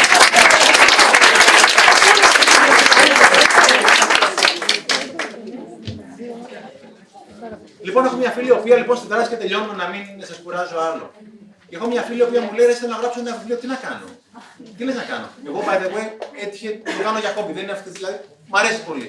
Λέω: Ρε, εσύ να σου πω τι να κάνεις; Μου λέει: Για λίγη. Λέω: Ξεκινά να γράφεις. Τι μου λέει; Δεν το σκέφτηκα ποτέ αυτό. Μιλάω σοβαρά με την έννοια την εξής. Περιμένουμε για να γράψω το βιβλίο. Να έχω τον τίτλο, τα περιεχόμενα, το περιγράφω. Δεν γίνεται; Ξεκινάς στην πρώτη σελίδα. Η πρώτη θα φέρει τη δεύτερη, την τρίτη και την τέταρτη και την πέμπτη. Όταν ακούω να κάνω, θα κάνω, όταν από Δευτέρα, αυτές οι λέξεις, συγχωρέστε μου την υπερβολή, θα έπρεπε να απαγορευτούν από το ελληνικό λεξιλόγιο. Ή το κάνει, το κάνεις. Είναι τόσο απλά. Οι περισσότεροι από εμάς είμαστε τσακωμένοι με τη δράση. Ποιοι είναι μάγκες; Δεν είναι τίποτα πυρηνική επιστήμη. Ή τα κάνουν, τα κάνουν. Και ξέρετε κάτι, δεν θα βρείτε ποτέ κανένα που να είναι σε δράση, πραγματική δράση και να έχει κατάθλιψη. Ποτέ. Ή δράση ή κατάθλιψη. Και να σας πω και κάτι άλλο. Η δράση που δεν γίνεται δράση, ξέρετε τι γίνεται; Γίνεται πόνος. Η δράση την οποία συσσωρεύω γίνεται πόνος. Εγώ πάει να δώσω ένα αντίστοιχο πολύ καλό βιβλιοπωλείο στη δράμου μια ομιλία. Στο τέλος μου λέει πόνεσα πολύ με αυτό που είπες, μου λέει η ιδιοκτήτρια. Λέω γιατί; Μου λέει τρία χρόνια σχεδίαζα να κάνω ένα μικρό βιβλιοπωλείο για παιδιά. Να έχει μαξιλάρες, να έχει καναπέδες, να ξαπλώνουμε κάτω, να διαβάζουμε βιβλία. Τρία χρόνια το προετοίμασα. Το κάνει κάποιος άλλος. Δεν έχω τολμήσει καν να περάσω από εκεί πέρα. Ή το κάνεις ή δεν το κάνεις. Το πολύ πολύ να πάει καλά. Τι να πει να πάει καλά; Δεν υπάρχει λάθος. Λέει ένας σε μια ομιλία, μήπως τη λέει η λέξη λάθος είναι λάθος.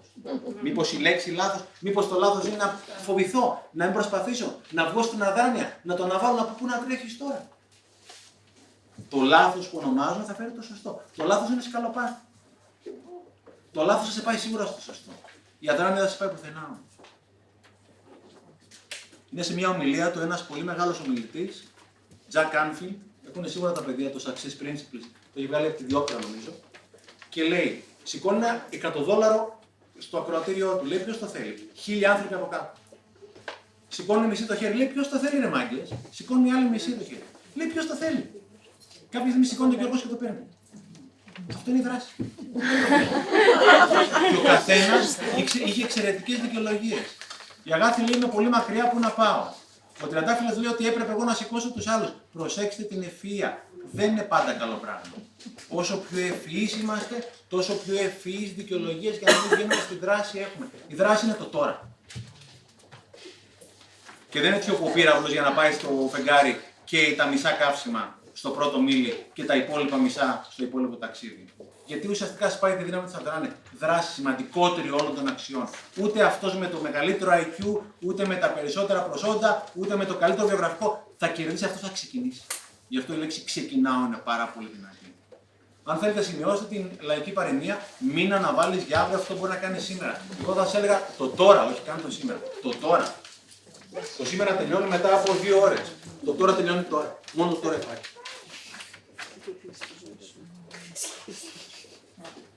Και αυτή είναι μια τελευταία τελευταία ιστορία, γιατί σας κούρασα, γιατί είναι αρκετά, κρατάει αρκετή ώρα αυτή η ομιλία. Απλώς θέλω να σας τα πω όλα, μια και έρχομαι εδώ πέρα, να τα πω όλα. Ε, θέλω να δείτε, το ξέρει κάποιος αυτό τον κύριο; Μπράβο, ρε, εσύ ποιος; Το μικρό σου; Ηλίας. Ευχαριστώ πολύ, Ηλία. Μάικ δεν είναι. Ευχαριστώ πολύ. Ηλία, ευχαριστώ πάρα πολύ. Ο Γαλάκος λοιπόν είναι από τους καλύτερους ποδοσφαιριστές που πέρασε ποτέ από τη χώρα μας. Ήταν πιθανόν ο μοναδικός που πήγε από τον Παναθηναϊκό στον Ολυμπιακό. Ή... Από τον Ολυμπιακό στον Παναθηναϊκό. Και το σεβάστηκαν και οι δύο ομάδες νομίζω, έτσι. Είναι από τους ελάχιστους. Είναι κλάση Δομάζου κτλ. Τον πετυχαίνουμε στην Γλυφάδα με τη μεγάλη μου την κόρη. Η μεγάλη μου κόρη δεν είναι καν 11 χρονών. Είναι κάτι λιγότερο από 11 χρονών. Τη συστήνω στο Γαλάκο. Ο Γαλάκο έρχεται κοντά, τη συστήνει τη διαχειραψία, της μιλάει στο πληθυντικό πρόσωπο, το πληθυντικό, σκύβει για να είναι ουσιαστικά με το ούτε καν δεκάχρονο στην ίδια φωτογραφία, τον ευχαριστούμε πάρα, πάρα πολύ. Ο ορισμός του κυρίου.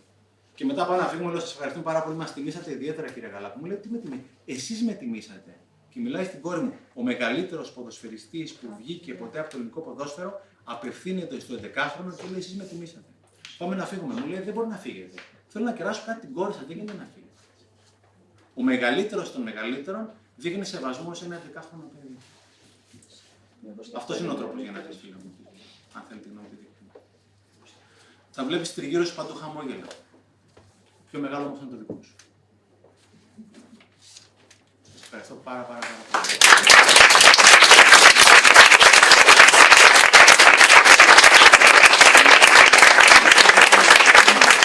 Όποιος θέλει να υπογράψω, θα κάτσω να υπογράψω ό,τι θέλετε. Θέλει κάποιος να ρωτήσει κάτι, μήπω. Μετά από δύο ώρες που σας κούρασα, τι ερώτηση να έχετε. Λοιπόν, ξέρετε ποιο είναι το μυστικό. Το... Αυτά. Εντάξει, να είστε καλά. Ευχαριστώ πολύ για αυτό που είπατε.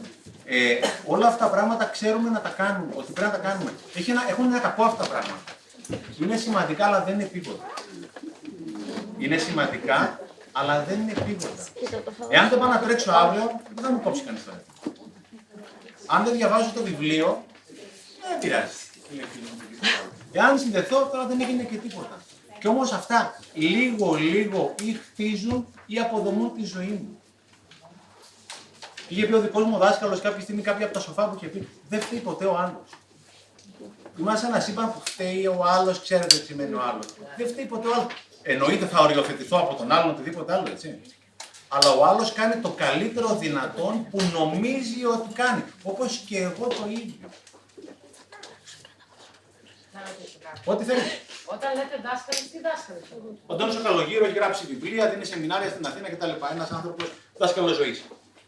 Έχω αφιερώσει το βιβλίο στον Αντώνη του Καλογύρο, το πρώτο βιβλίο, το δεύτερο φυσικά στον πατέρα μου και σε όλους τους πατεράδες του κόσμου.